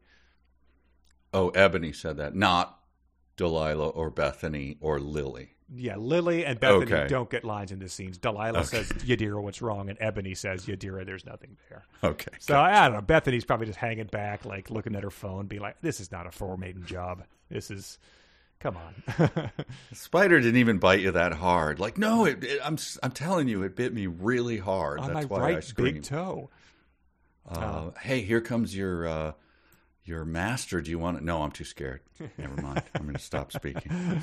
Uh, this was submitted, I believe, twice for real or fanfic, and I just, I don't know. I, I wanted to save some stuff to, to come, come across it. Oh, good. So, I Uh, certainly would, I certainly would have bit. but speaking of, let's do it uh, real or fanfic right now.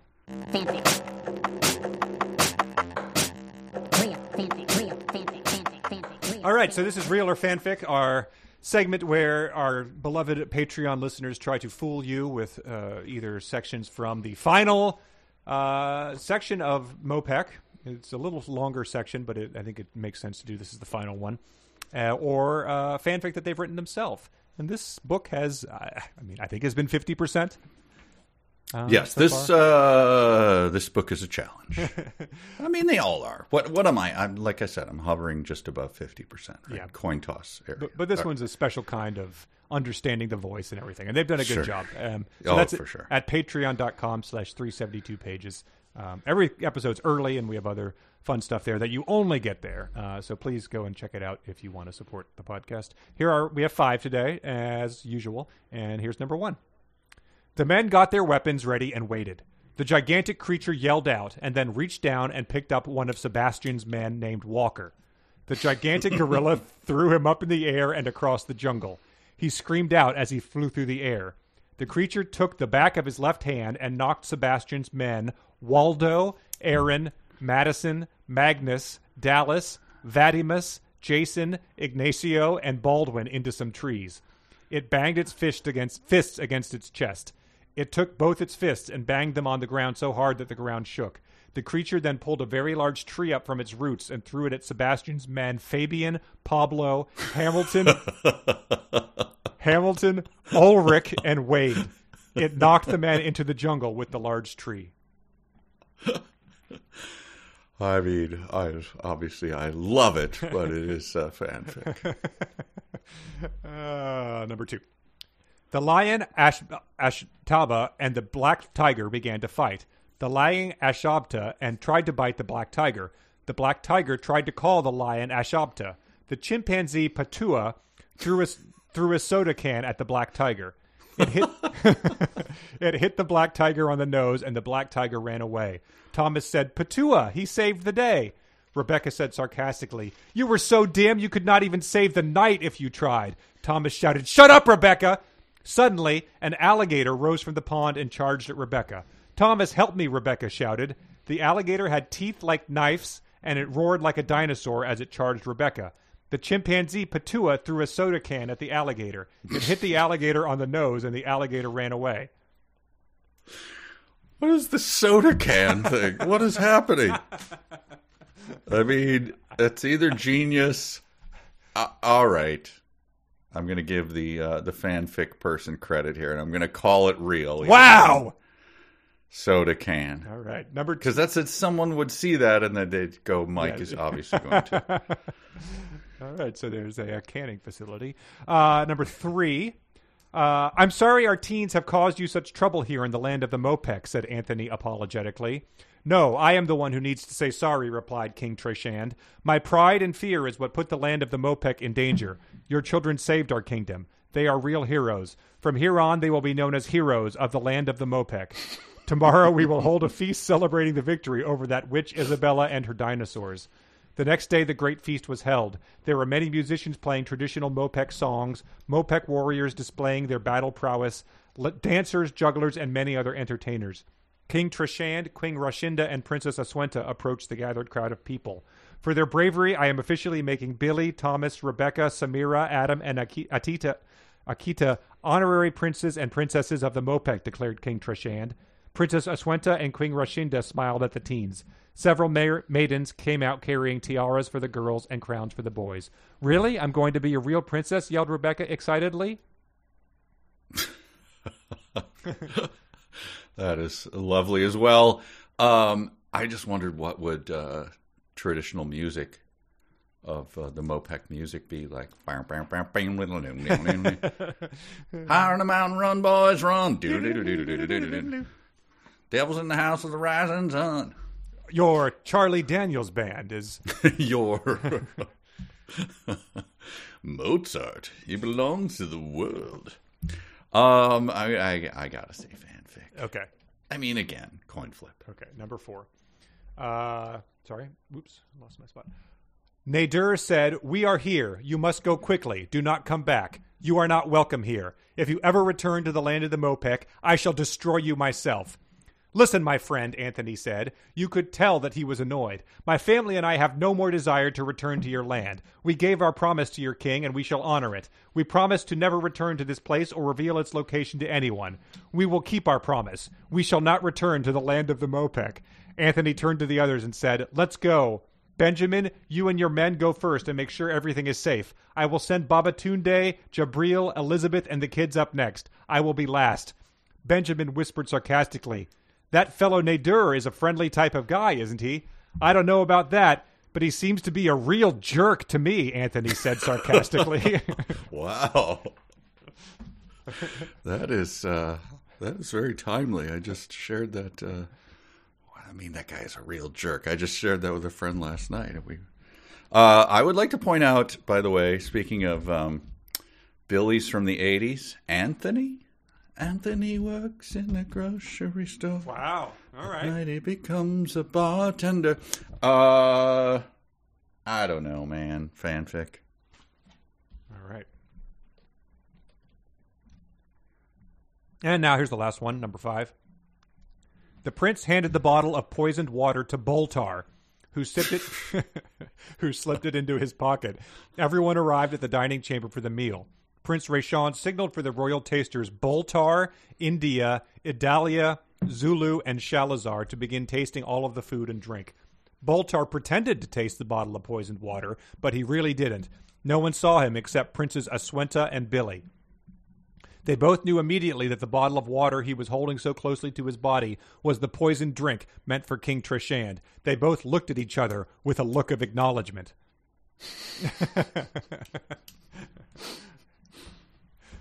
Is that it? That's it. All right. Well, you know what? This is the last one, so let's toss caution to the wind and call that real. Wow. Yeah, I know. Boltar. All right.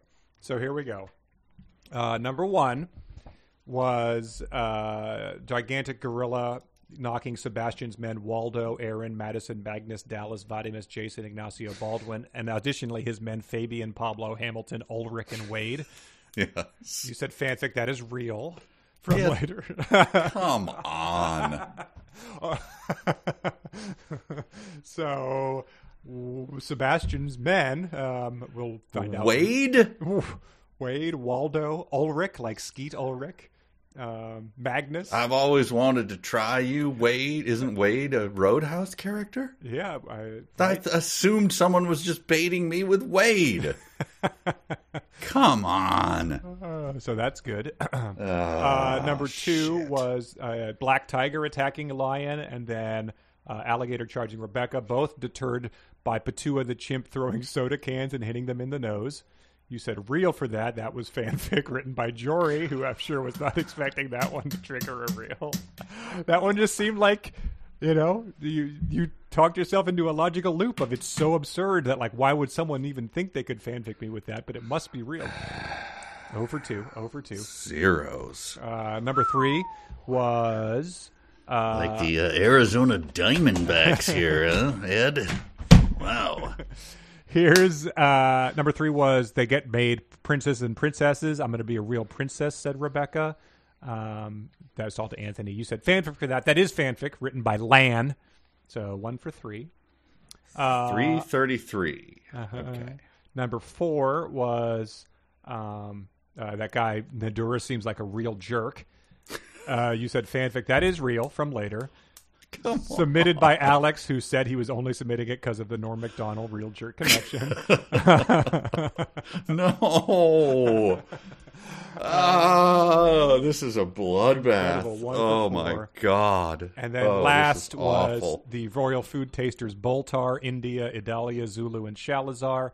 Uh, somehow you said real for that, and it is real from later. So we get royal food What do tasters you and mean somehow? poison water. And you- they you and then the great sentence they both looked at each other with a look of acknowledgement. It's just incredible. incredible. So two for five. Two for five. Oh, brutal. Rough stuff. Ugh, I had a tough day at the plate. Um, let's continue in chapter ten. Okay. You know what? I don't even feel bad about that. It's impossible stuff. It's impossible. It's like- it's literally impossible. Uh, chapter ten uh, is a uh, sorry Stephanie. Great character. Lady Stephanie, yes. Lady She is I had to look it up. It it is the prince's fiance. Uh, and this is really she comes on here, right? This is are we what three quarters of the way through the book? Probably at this point in time. Yes. Okay, so Three fifths for sure. yeah, okay. Uh, so Stephanie gets confronted by I think it's Aswenta, right? Here's a Sonic challenge. I'm, I might have to send you the paragraph, which I'm happy to do. Okay. but see if you have it here. It's towards the beginning of the uh, Princess. What are you trying to Okay, do? Do you have that? When Stephanie has become angry and frightened at the same time. Yes, it's a Sonic challenge. Stephanie, be- Yeah, I just I want to give some context there. What's happening? yeah, please do. Isabella has turned into Stephanie. Um, and Yeah, that's goes- correct, She goes and she talks to Prince Rayshawn um, and reveals herself um, to him, and he gets angry at her for using magic. Then it immediately cuts to Prince And then it's over. and It's Lady just over. Stephanie Yes, uh, yes. at a gazebo, and then they do not specify whether I don't believe it is still Isabella as Prince Steph as Lady Stephanie. It is No, I think that was just a th- that was just a little vignette okay. of like I can turn into Stephanie, apparently, and but I only do it, and you know, like don't ever do that again. That was mean. Like okay, I won't. That was fun. Yeah, I guess it's like giving someone a Black Widow uh, sure. diamond. a nice thing. little trick. So the Sonic challenge is Stephanie became angry and frightened God. at the same time, and then there's a paragraph that you have to read as angry and frightened at the same time. Okay. And it's Oh, not man. short, so I'm just Yeah, telling okay, everyone, get ready. You suffered a humiliation minutes ago, and now I will do one as well. So, Princess, what are you trying to do? Why do you hate your brother so? He's done nothing to you. Why are you trying to destroy him? Are you that greedy, Princess? Are you trying to steal the throne from your brother? It will never work. He's too powerful to let you destroy him. I shall stand by my prince and not even tell you to take that you should take him away from me. Rayshon loves me and is planning to marry me. The two of us shall rule someday as king and queen of the Mopek Empire. Isabella's flirtation is innocent. Whoa, whoa, Stephanie, calm down. All I said was, my God, what, what is, what is wrong with you? Yeah, it sounds like you're having some sort of panic attack or heart You're in your own world. I, I didn't even. Jeez. Yeah. This is You so sound out of angry character for you, Stephanie. frightened. This is so Yeah. unlike everything we know about you. Everything. The the paragraphs about you never ever mentioned that you would act this way. that is incredible. Stephanie out of nowhere appears and reads a a Hamlet-esque uh, a monologue, monologue, a soliloquy. Um, I yeah. So Stephanie comes on strong here, and the whole thing was provoked by her saying, "Princess, uh, sorry, your fiance, uh, Prince Rayshon, is you know shacking up with Isabella, and they're scheming to take this over." And Stephanie will not hear it. She does not believe her. Uh, as, as everyone does, uh, refuses to believe Aswenta in this next coming section. But um, Princess Lady Stephanie doesn't have a ton of self respect. She says, "Do you want to be banished forever from the kingdom? I could never survive. I am a lady, and that is all." so she doesn't uh, she doesn't see herself uh, hanging with the rebels if she's ever exiled. But she's also like she comes out in out of nowhere, right? Stephanie is just like she's the fiance she's mentioned once. And she becomes the most loquacious character. Love the word loquacious. She the uh the paragraph you just read, right below it is uh Aswenta says something else and she goes, "No, I don't believe you, Aswenta. I will not help you. I've waited my whole life like, hey, hey, hey, hey. and it goes on. I'm not kidding you for like 17 more sentences. Yeah, she's doing like, an E ESPN uh, talking head rant. You know, Yeah, like you don't need to. There's no reason to make this long. Like I, I gotcha. I gotcha. I know what you're saying. It's incredible. Out of nowhere, Well. she appears and just gets as chatty as any character who has ever been in a Larry and Denise book. I'll say that. And she also has a uh, is, is has a doppelganger too. So she has a big start of the chapter, and then it immediately transitions away from her to uh, a, st- a stunning um, sequence. Uh, this is Isabella is strolling through the gardens uh, where s- children are playing. Uh, she saw several of the local children playing around the gardens. So none of none of the ch- children who aren't from the land of the Mopek. Right, Uh, right. They were playing hide and seek. Tyler, who was 11 years old, yelled, Rasheen, you're it. and then so Rasheen starts to count to 10, and Tyler, Jessica, Jennifer, Caligula, Abdul, Ananda, Lucas, and Kareem all ran and hid. Uh, I, I don't know where they got these names from. I Caligula is just, uh, you would not have believed that for a second in real or fanfic, I think. I just wrote Ellis perfection because the next sentence is they hid behind trees, behind bushes, and behind wheel barrels. Uh, I, I, Perfection. I- it is perfection. I had to look it up the other two mentions of wheelbarrows. As the men were sword fighting, the knight Sir Vladimir knocked Sean over a wheelbarrow. Vladimir then picked up the barrel and threw it on top of the man and knocked him out. So it was a barrel. Uh, and then Trina hit Anthon's stick so hard and so fast that he started to back up. He backed up too far and fell over a small wheelbarrow. Um, so wheelbarrows are just all over these kingdoms and uh, appear to be barrels that might have wheels on them since you do pick them up and throw them at people. I just want to point out again, just so that people understand, this is a land. When was it isolated from the uh, the above ground world?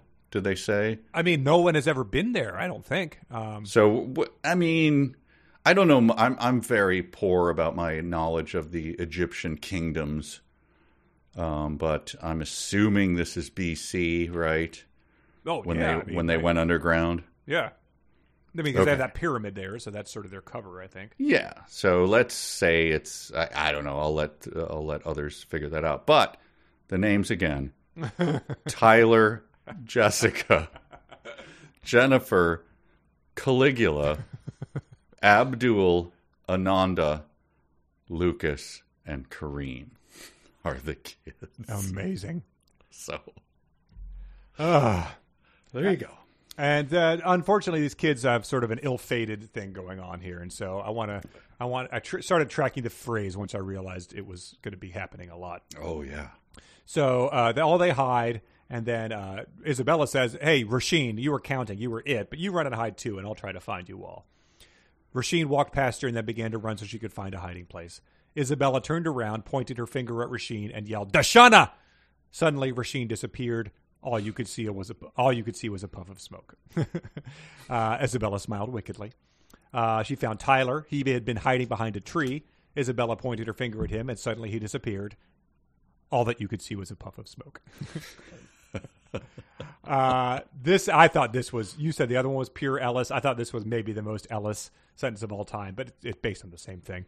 She walked past a wheelbarrow and could sense with her wickedness the presence of Jessica, who was 11, Jennifer, who was 10 years old, and Caligula, who was 13, hiding. Undiagrammable, three different ages, uh, three different ways of saying that ages, and uh, sensing all that with her wickedness. Wow. Uh, she pointed at her finger, made them all disappear. Does not specify that there was a puff of smoke. Uh, she came across Abdul, who was 13, Ananda, who was 12, and Lucas, who was also 12, as they hid behind some bushes.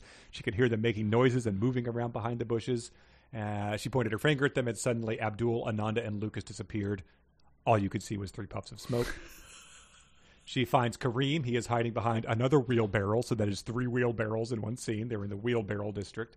Uh, she says sarcastically, "Are there any other children hiding around here? Hmm. I wonder. Sorry, hum. I wonder Hum, if there yes. are any other children hiding around here. Let's see." She pointed her finger at a nearby tree. The tree disappeared, and all you could see was a puff of smoke. then she pointed her finger at a nearby bush. The bush disappeared. All you could see was a puff of smoke. And then uh, Kareem starts running, and she p- ran from behind the wheelbarrow and tried to escape. He wasn't fast enough. As he ran through the garden, Isabella pointed her finger at him. He disappeared. What? What was left behind? Why does he get no? Kareem. Um, so that's uh, fantastic. And then it says after a couple of hours, the nine children's families began looking for them. And then, do you want to read what uh, who alerts the the royal family about this? Okay, so I- I'm trying to track this. I'm just going to back up a little bit. So she walks through the garden. She sees kids, Mopek kids, playing an innocent game. She, I guess, murders them all. I don't know, right? Yes. Well, I mean, they all disappear in a puff of smoke. They disappear, and and we'll find out their fate in a moment. Uh, a couple hours passed. The nine children's nine children's families began to look for them. Tex ran to the palace to notify the guards that nine children in the land of Mopek were missing. he ran up to the entrance of the palace. Different than the entrance of the kingdom. Tex. Tex. So, I mean, I guess he's a father. It does not say. It Does not say. Yep. But he's frantic and uh, He's frantic about the the nine families, children who are missing. the nine children's In pu- in- families.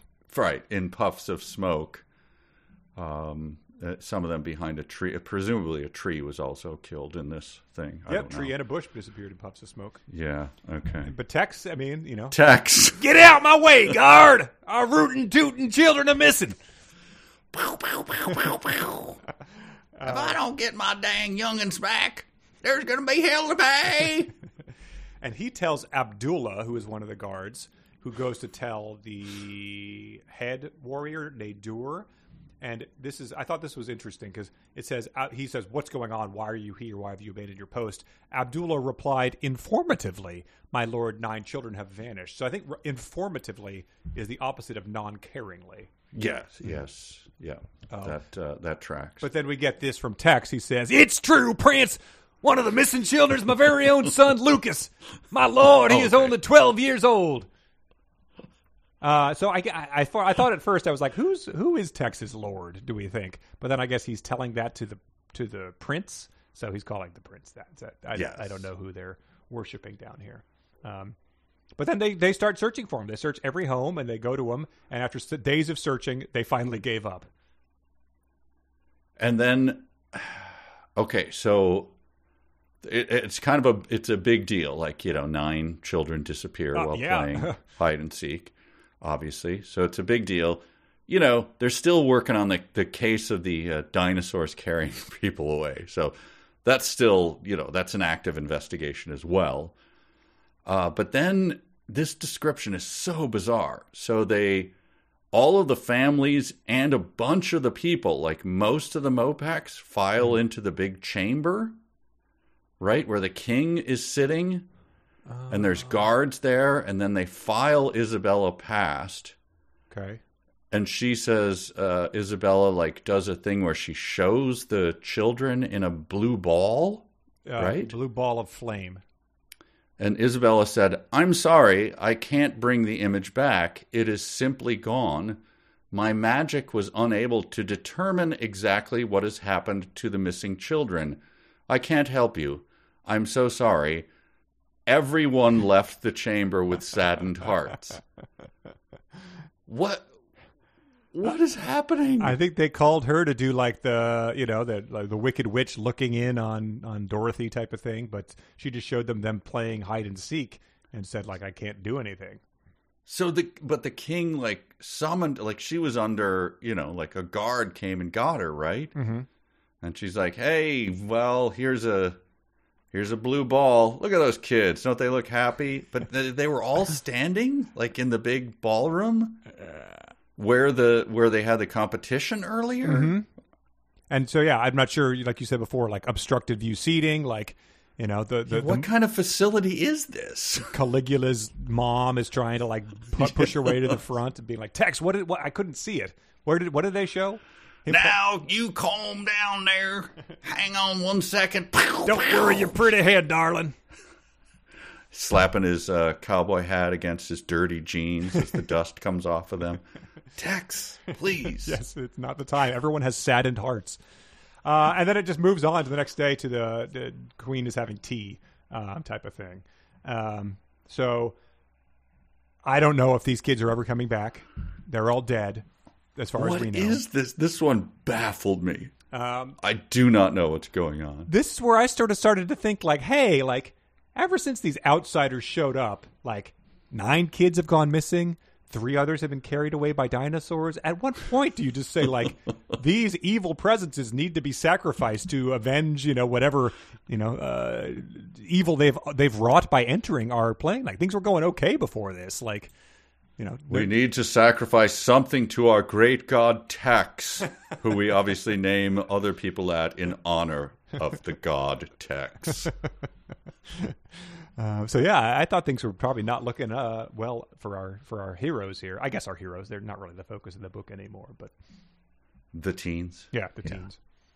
But so Um, it goes into essentially Princess Aswenta trying to convince her mom that the prince is plotting against the king. Um, queen, of course, doesn't believe her. Um, it- The queen mother. the queen mother is also there, doesn't believe her. and then Why do we why do we have to have a queen mother? Um, but then I, I, that was sort of tiresome to me. But then there's another sort of Princess uh, Isabella and Princess Cat fight, but they they Oh God, these repeated beats. they don't do. They say they ban magic. Um, and then Both young women walked over to the wall and picked up their favorite swords. they held their swords up in the air and just stared at each other. The two women began to sword fight.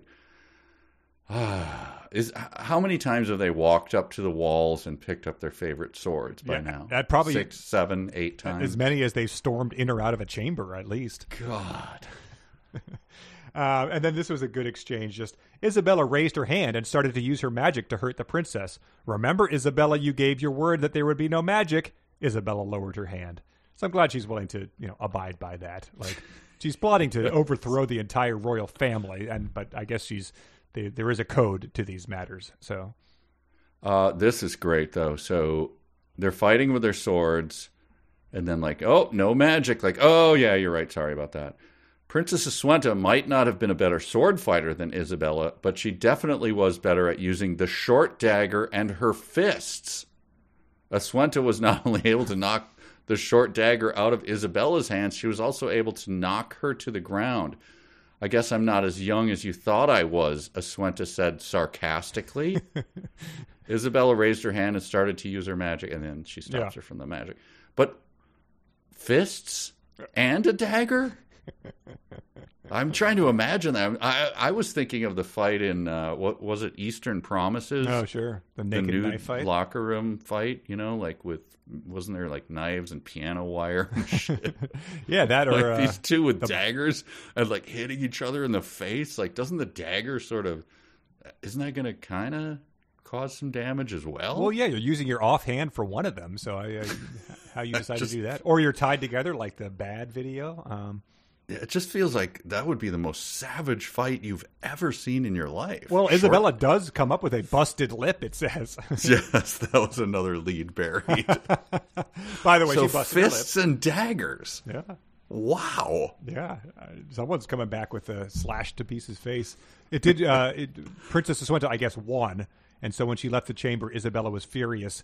She screamed out loud to herself, so that's nice. And she uh, points her hand at a statue, which explodes into a thousand pieces. Yes. The uh, the dagger went uh, went into a statue. Oh yeah, she threw it across the. Room. Oh, it landed. Sorry, there it is. I have it here. It landed right into one of the statues. it landed? What? Yeah, maybe the statue has been knocked over already. Maybe it's the statue of that king who was assassinated, and we don't know why, and he's never been mentioned. Yeah. Oh, that's right. I forgot about it. Uh, and then uh, Prince uh, Princess Aswenta talks to the king and says, you know, they're they're trying to depose you, and he says, like, words can cause just as much harm as a physical attack. Words are like a virus; they can creep through the kingdom and spread from person to person until they affect everyone in the kingdom. We do have germ theory here, by the way. That's That's exactly what I. we understand how viruses They work. have virology in Mopek. The physician Jefferson made some big advances. so that's good. Uh, yes, we have uh, electron microscopes. We, uh, you know, we we haven't, uh, you know, virology is in its infancy here. It's only several thousand years old. we did have a bad case of gorilla pox recently, though. That 500 pound gorilla that was, he spread some nasty stuff. Uh, that's why uh, that's why we have those those gates up to keep out the viruses. I think we have a pretty clear understanding. We pinned it on the rebels. That's why they're exiled. yes. and he, of course, says, you know, get out of here. How dare you talk about your brother? Like, um, I don't know what she has to do to get through to people at this point in time. She had her handwritten note at some point, but maybe it disappeared. I, I, I don't know. The the king does not. He's not a great character. Trey Trayshand? King? Treshand, yeah, or Treshand. Trey Shand, yeah. Him uh, hanging out. He's he's basically getting oiled rub downs. Yeah, grapes are being by and prostitutes and stuff. Yeah. yeah, yeah. It's, he's he's not a great character. And Thomas has never called him King King Trash Can. That seems like it'd be like right along his. Uh, I guess he doesn't want to die. But It they- also seems like the, the you, you know the king is is terrible, ineffectual. He's letting his people get killed, and there's a guy named Caligula in his kingdom. I was like, I don't know, not a very good king. Oh, shut up, Caligula. Uh, yeah, too bad none of the kids was like dancing with their horse at that dance with the. Uh... That's the senator horse. Uh, chapter eleven is uh, pretty eventful, and we've also gone really long. But um, I, we there's some things we just have to discuss. Yeah, we probably should discuss it. Uh, number number one is that I, I missed this, but Patua, the chimp, was was became Rebecca's. Is that how pet? you're pronouncing that? Patua? P A U T U U H. A lot, lot of ways to go with that. Yeah. So th- this is something to keep in mind as this sort of scene continues to play out. Rebecca had her new pet chimp- chimpanzee Patua in her arms. She whispered, "I'm going to the boys' chambers. I want to leave the land of the Mopek tonight." So as the rest of this plays out, she is carrying a chimp. I don't know if it's a baby. I don't know how full grown it is, but she's she's you know she she sneaks out of the chamber. They go because the warriors are not guarding it. They go to the the boys' chamber and says like Billy, we can't stay here. She's still holding the chimp. Um, Billy agrees. Says let's Yeah. go home. So it's like a, you know, an '80s, you know, keep on trucking kind Yeah, of TV sure. show. well, that that guy's got a chimp with him. You know, like, yep, that's my sidekick. Yeah, they don't even bother to disguise it in like you know traditional African garb, as they would say, and try to sneaking it out of here. But it says uh, they they're sneaking out. Rebecca was still holding her baby chimpanzee Patua up in her arms, so they're actually reminding you, which is something they do not tend to do in this book. Uh, but of course, they get caught. It says take them back to the chambers and lock them in place. Uh, warriors outside their chambers to ensure nothing like this happens again. Which is where I thought we had been starting from. You know, I thought that was sort of the baseline here of that they were there were warriors here. But I Right. I was surprised when they. I think the first time they just wandered up to that class Oh, right. Yep. where they were like, "You are a threat to our kingdom. You must never leave." Like, okay, and then chapter three, like the teens wandered around the kingdom. okay. Um, yeah, this made me laugh out loud. Um, I think uh, I think this is during the chimp. It's one of the escapes, right? There's like four in this chapter. I got a little frustrated with that. I have to admit it, Thomas said. Rebecca is right. I never agree with anything that Rebecca says because she's an idiot. But Billy, we can't stay here. like, can't you just let it go for the moment? really, yeah. The parenthetical because she's an idiot is just one of my favorite things. She's a hideous ghoul, but sure, we should really get back home. It has been We- we really Our bet- parents yeah, ser- probably have cashed in our life insurance policies. Yeah, yeah. Uh, so uh, this is uh, also good. They kick him back into the chamber. Um, is still holding the chimp. Nadur said out loud through the closed doors, "Now let's see the intruders try to escape." So it's just not something you usually have to add when you're talking about a character saying something to another character. and I guess they probably confused it with him saying it loudly through the doors so that they could hear him. But uh, Oh, I guess so. Uh, but this is uh, Nadur, just I think like one sentence earlier. A great way to ask if you can murder a bunch of teenagers. Nadur lowered his sword and bowed his head to the king. My lord, we caught these intruders trying to escape from the palace. They have uh, disobeyed your orders, my king. No punctuation. They must be dealt with. Let me destroy them now. Sorry. Um, sure. Yeah. Si- what is it? Six teenagers? uh, possibly, yep. Uh, Adam yeah. Makita, yeah. Murder them all. Yeah, a bunch of corrupts have failed since they've been here, so I do suspect them of, of witchcraft or something. Do you want to take them over to Dinosaur Island? They'll probably get take care of itself. Then no, Yeah. let me just destroy them here. I, I, I'm gonna have fun with this. I'm not well. Uh, uh, so then it says like um, one afternoon. So time is you know amorphous. It, who knows how that's it? But it, time has passed. Uh, the warriors got a little careless. They get they get hungry. Abdul and Kareem wander off. I wondered if the uh, like the Swiss guard does that with the Pope. yeah. You know, the Mopek warrior Abdul whispered, "Kareem, I'm starving. Let's take a break and go get something to eat. I you mean, have one job."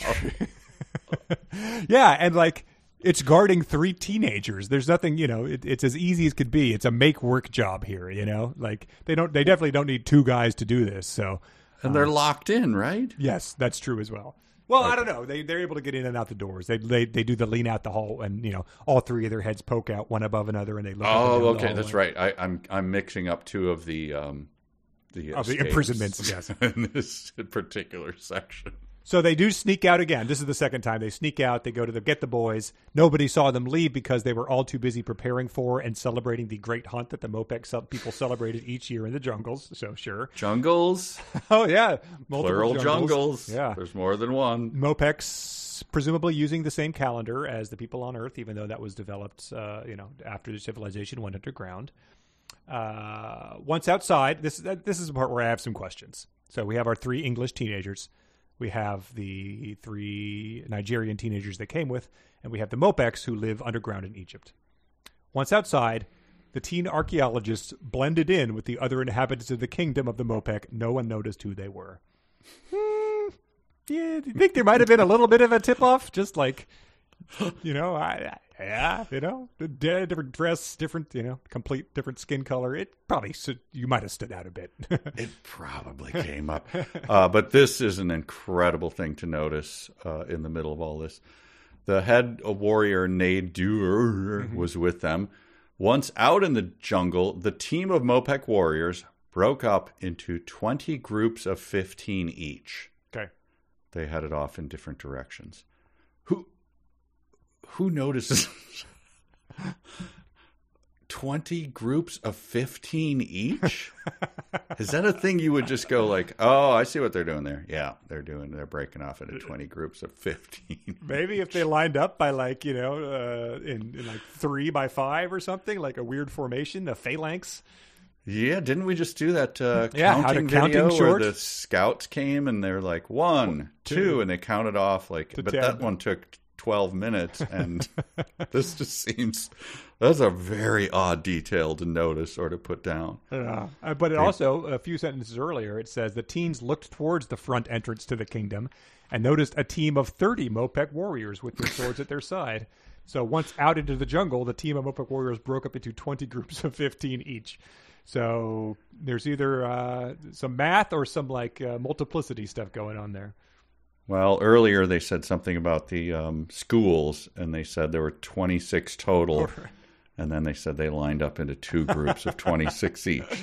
So something weird's going on in Mopek land. Uh, there's some good map making stuff here. I'll just read it quickly. They when they walked to the front entrance of the kingdom of the Mopek, they had to pass through Princess Aswinta's private zoo. They passed through the gardens of the palace. They passed several swimming pools and several hot springs. They passed through the marketplace, so there is commerce. Over two bridges to get to the front entrance. Uh, and then they hid by some in some bushes by the front entrance so that no one would see them. And the way that this whole journey, the whole the hunt gets broken up because there's a fight inside the kingdom between two Mopek warriors. And so all the groups of the 20 groups of 15 go back inside, 30 groups of 15. And then mm-hmm. they're attacked by a gigantic wild boar was running straight toward them. It was running Oh, yeah. toward them so fast that there was no time for them to escape. They were too scared to move. Nadur and his Mopek warriors chased the animal in a wild animal away with their spears. The gigantic this this is all those sentences are back to back. The gigantic wild boar ran off into the jungle.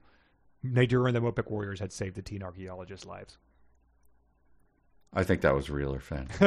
was it? yes, I think so. Okay, good. Uh, and then he, uh, you know, Nadur has expressed his desire to, you know, to destroy them, but then he just brings them back to the king. And I was like, you think maybe one of them is like, yeah, the bull got the boar got him real good. You know, it, he looks like he got stabbed with the spear a couple times, and then, uh, you know, uh, I kicked him in the face. But no, that was all the boar. Um, he, he was running, and, and that's what happened. So we are down to five kids. My Uh, Game of Thrones, didn't someone get? Oh yeah, that's how Gored- uh, the gored Robert by a boar or something? got killed by a boar. Yeah. Okay. Yeah, seems like an easy thing to do. Uh, so the double beat, I have to admit, of them getting captured again, I was like, oh my God, no.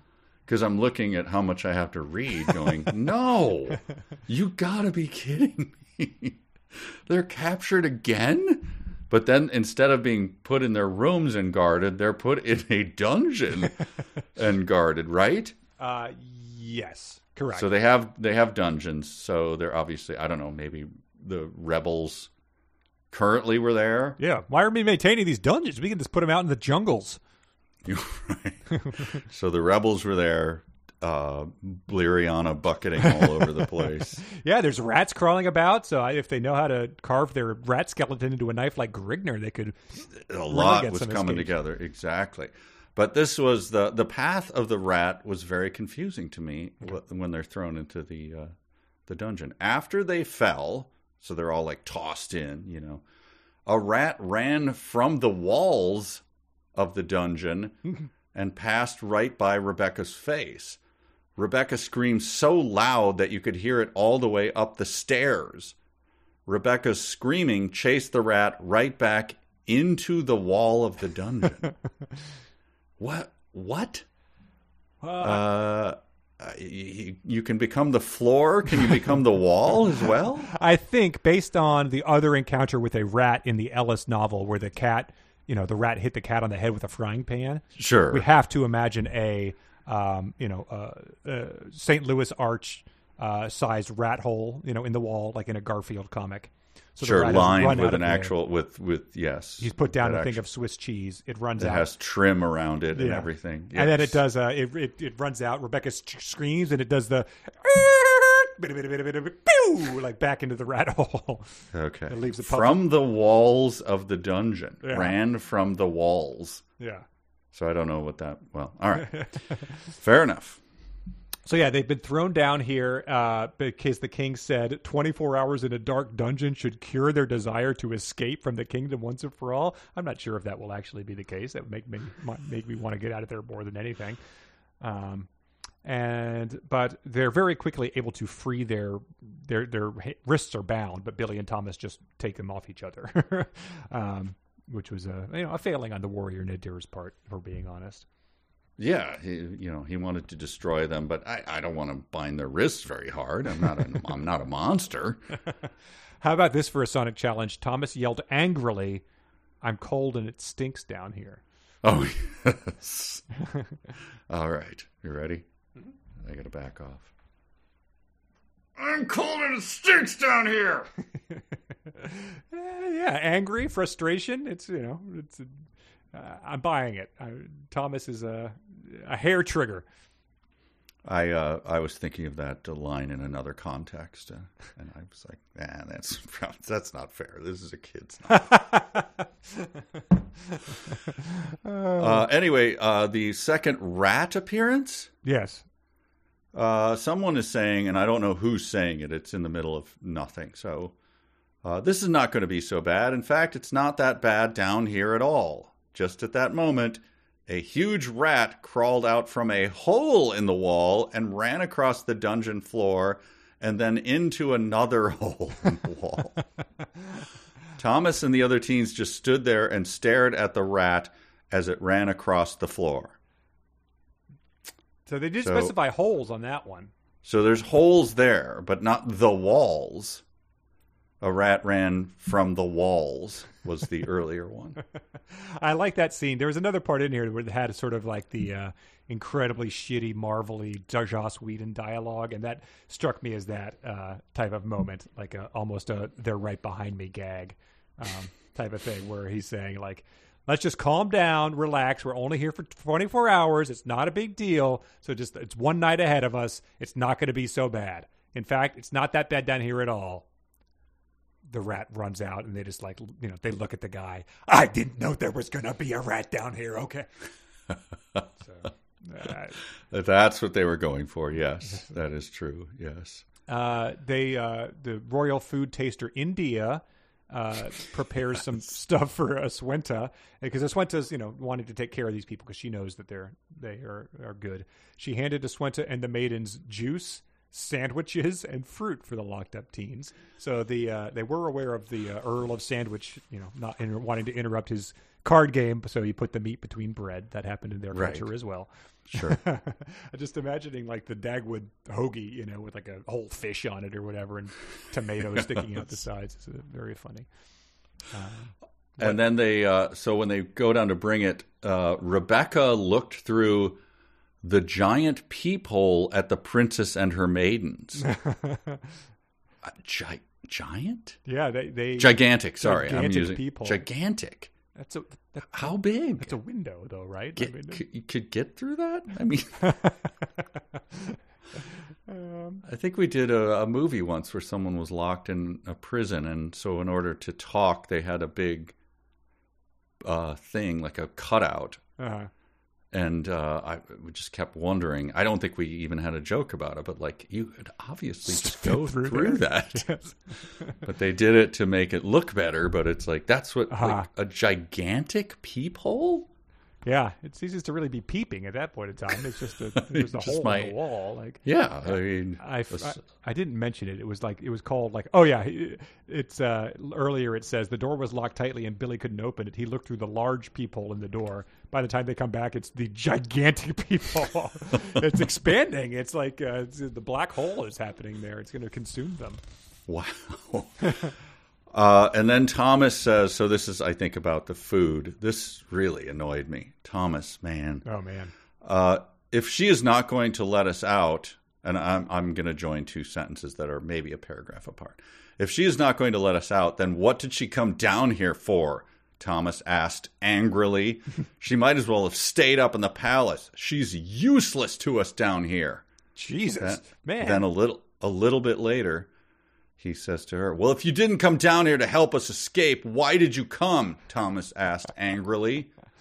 "We we came to bring you blankets, pillows, food, and drink." The princess responded back You're to Thomas. Here for 24 hours, you like angry wuss. We're trying to make it slightly more comfortable. it uh, struck me as like that guy is a total dick. Yeah.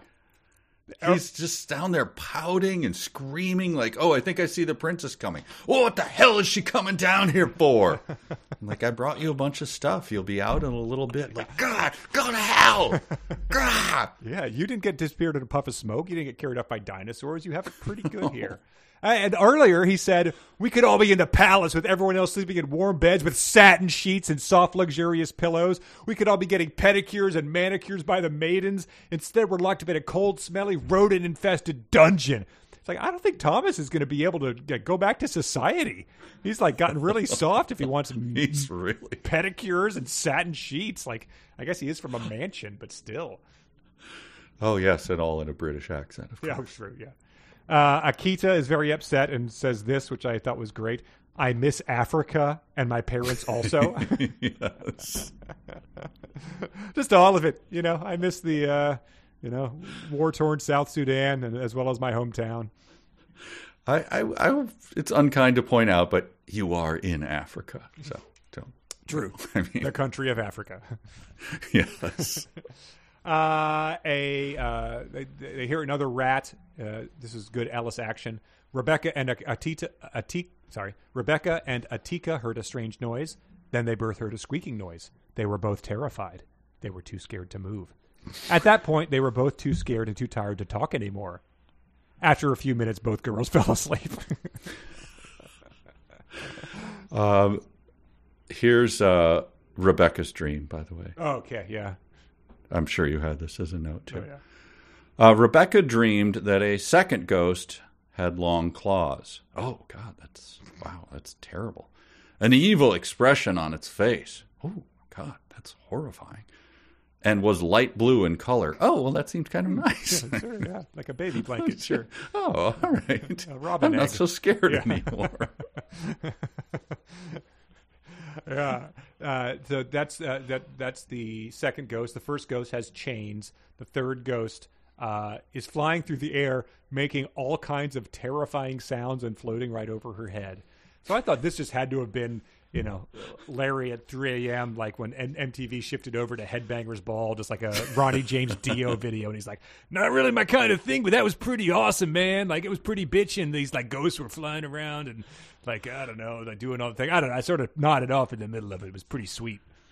Yeah, there was this uh, the Scorpions. You know that band? they they had this video where they played the guitar. There was actually chains where their guitar strings. It was so Oh sweet, man, yeah. man. Had a chick in the cage, like doing this dancing. It was uh, pretty sweet stuff. I don't know. We should check it out, Denise. It's like absolutely not, Larry.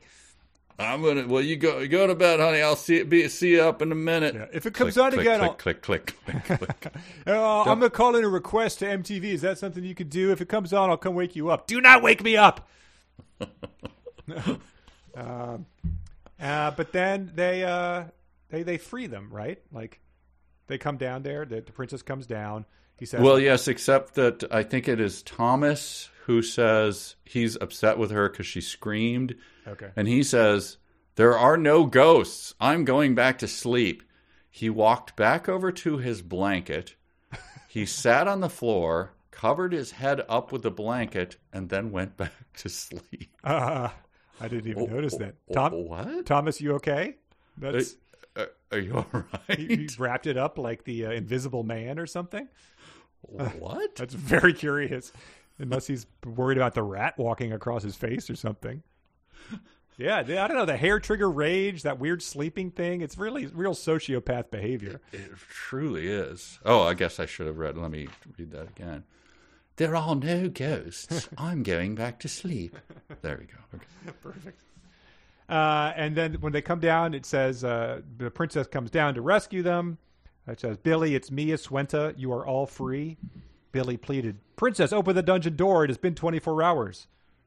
Did you not just hear what, what I said? Like, what, what?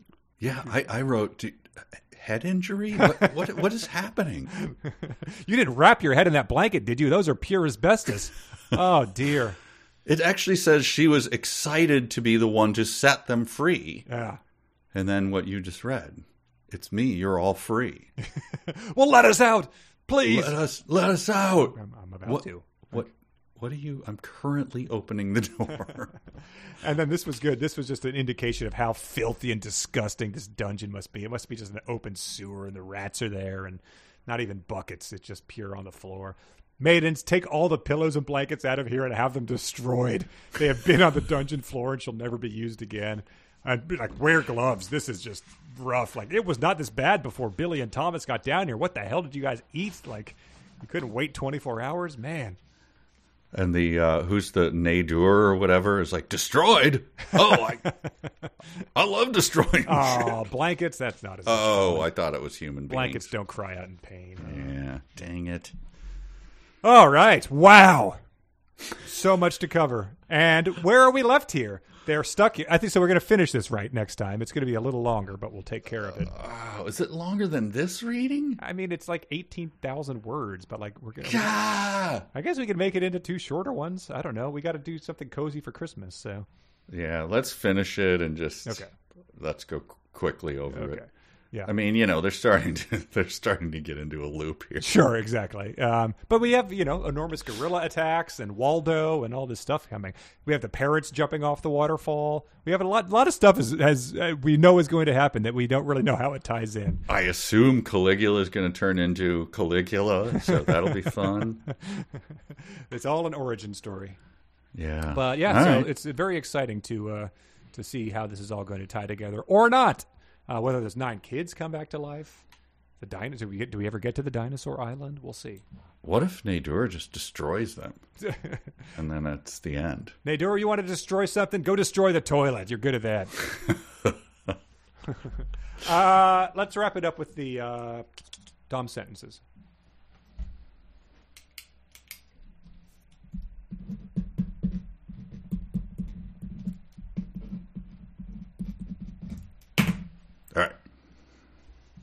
All right, our dumb sentences once again sponsored by our Patreon listeners. Patreon.com slash three seventy two pages. It's really awesome. Uh, Josh and Janelle both submitted. Rebecca, sometimes I think you have the mind of a little woman. I didn't. I missed that one. Josh said, "I wonder which little woman. My money is on Joe." And J- Janelle and our listener, this is I should have this is talk about burying the lead. Janelle and Andrew, both who are listeners of us, got married last weekend. They uh, Janelle walked down the aisle to the 372 pages theme song, which, like you know, uh, good travel back in time five years and say that that's going to happen when we start we pick up this Ready Player One book. Like, uh, I would I would I would have I would have gone for the fanfic on that one, but uh, Yes. a hearty congratulations to the both of them. Oh, So, that's fantastic. I, she's Great. said that her, her her relatives were quite confused, but that was that was her intent with the thing. So Sure. uh, maybe a transition of like Canon in D into that would be uh, that would be pretty awesome. I'm assuming she did not assume, you know, smiles on the elderly faces of, of recognition, Knowing like, nods, "Ah, yes, yeah. yes. Yeah. Mhm. One of them mouths bleary on her as she's walking in. uh, but yeah, congratulations. Elliot said uh, Thomas, Adam, and Shazar went, went to, to one of the buffet tables to eat and drink punch. Uh, he said Royal Bongo players, favorite swords, buffets, and punch. The land of the Mopek sounds like a pretty awesome place. Uh, Christine submitted the simple "my bad." uh, she said, as spoken by Isabella, the manipulative and cunning sorceress raised alongside royalty in the ancient warrior civilization that lay hidden from the modern world for thousands of years. Uh, Mandy and Mark both submitted. She walked past a wheelbarrow and could sense with her wickedness the presence of a Jessica, who was 11, Jennifer, who was 10 years old, and Caligula, who was 13. and they just said this sentence had everything. Um, That would have had that been real or fanfic. I obviously would have said fanfic. ah, it's yeah, crafted. It's It is. incredible. Uh, Jackson submitted the fangirl. Priscilla laid the gigantic fan down, uh, presumably to get to like her Riverdale panel at Comic Con. Uh, Hayden submitted. Thomas replied, "So at least I don't have to walk around with a paperback over my head." He said, uh, "The Pelican Brief, the client, the firm. I bet any John Grisham novel would be pretty absorbent." Harris, George, and Alejandro all submitted. There were skeleton bones everywhere. and so one of them said, Aren't all bones skeleton bones? Um, so Lindsay submitted, We didn't know that the Mopek Warriors were going on a yearly hunting. Uh, uh, sorry, we didn't know that the Mopek Warriors were going on a yearly hunting expedition today. That's okay, Rebecca. Neither did the audience. I assume that the yearly hunting expedition is a big deal, but the Mopek, who threw celebrations at the drop of a hat, didn't bother to acknowledge it. Mike submitted the scythe was made of wood and had a long carved sharp blade on the end of it. And he said, in other words, the scythe was a scythe. and then this is also from Mike. It's amazing to me that the weather in the land of the Mopek can be so beautiful, and at the same time, it's so cold down here. Given that they haven't explained how Mopek has weather at all, it would be amazing, except she's talking essentially about the temperature of a basement, and there's nothing unusual about it being colder than what's above ground. That was when they were in the uh, the dungeon. Sure. Uh, I have one more that we did not touch on. This is also while they're in the dungeon. It's just a very funny way to describe all this. The incarcerated teens wrapped themselves up with the blankets and then ate the food and punch that the princess and the maidens had brought to them. Just to uh, toss incarcerated in there is uh, extremely funny. Oh, the incarcerated teens. Was that the uh, cross country killing spree of those two kids back in the 60s or whatever, 50s? sure, the, uh, Finally the uh, got it. Badlands people. Badlands, yes. uh, incarcerated teens. Um, I just I had the skeleton bones Okay, one. yeah. I was just like that was just delightful to me. So perfect. Yeah, The bones wow. are their money. Yes. Oh well, um, it's been a quite a journey. I'm going to be sad to see it come to an end, but I think it's a uh, good in short in short doses here. uh yes, and it'll be good to finish it up. And I'm assuming we'll do we can do mail as a separate. Yeah, we'll do mail separately. So if you have any more questions, send it in. We'll we'll deal with that next week. All right, thanks everyone. We're gonna finish it up. Finish this bitch.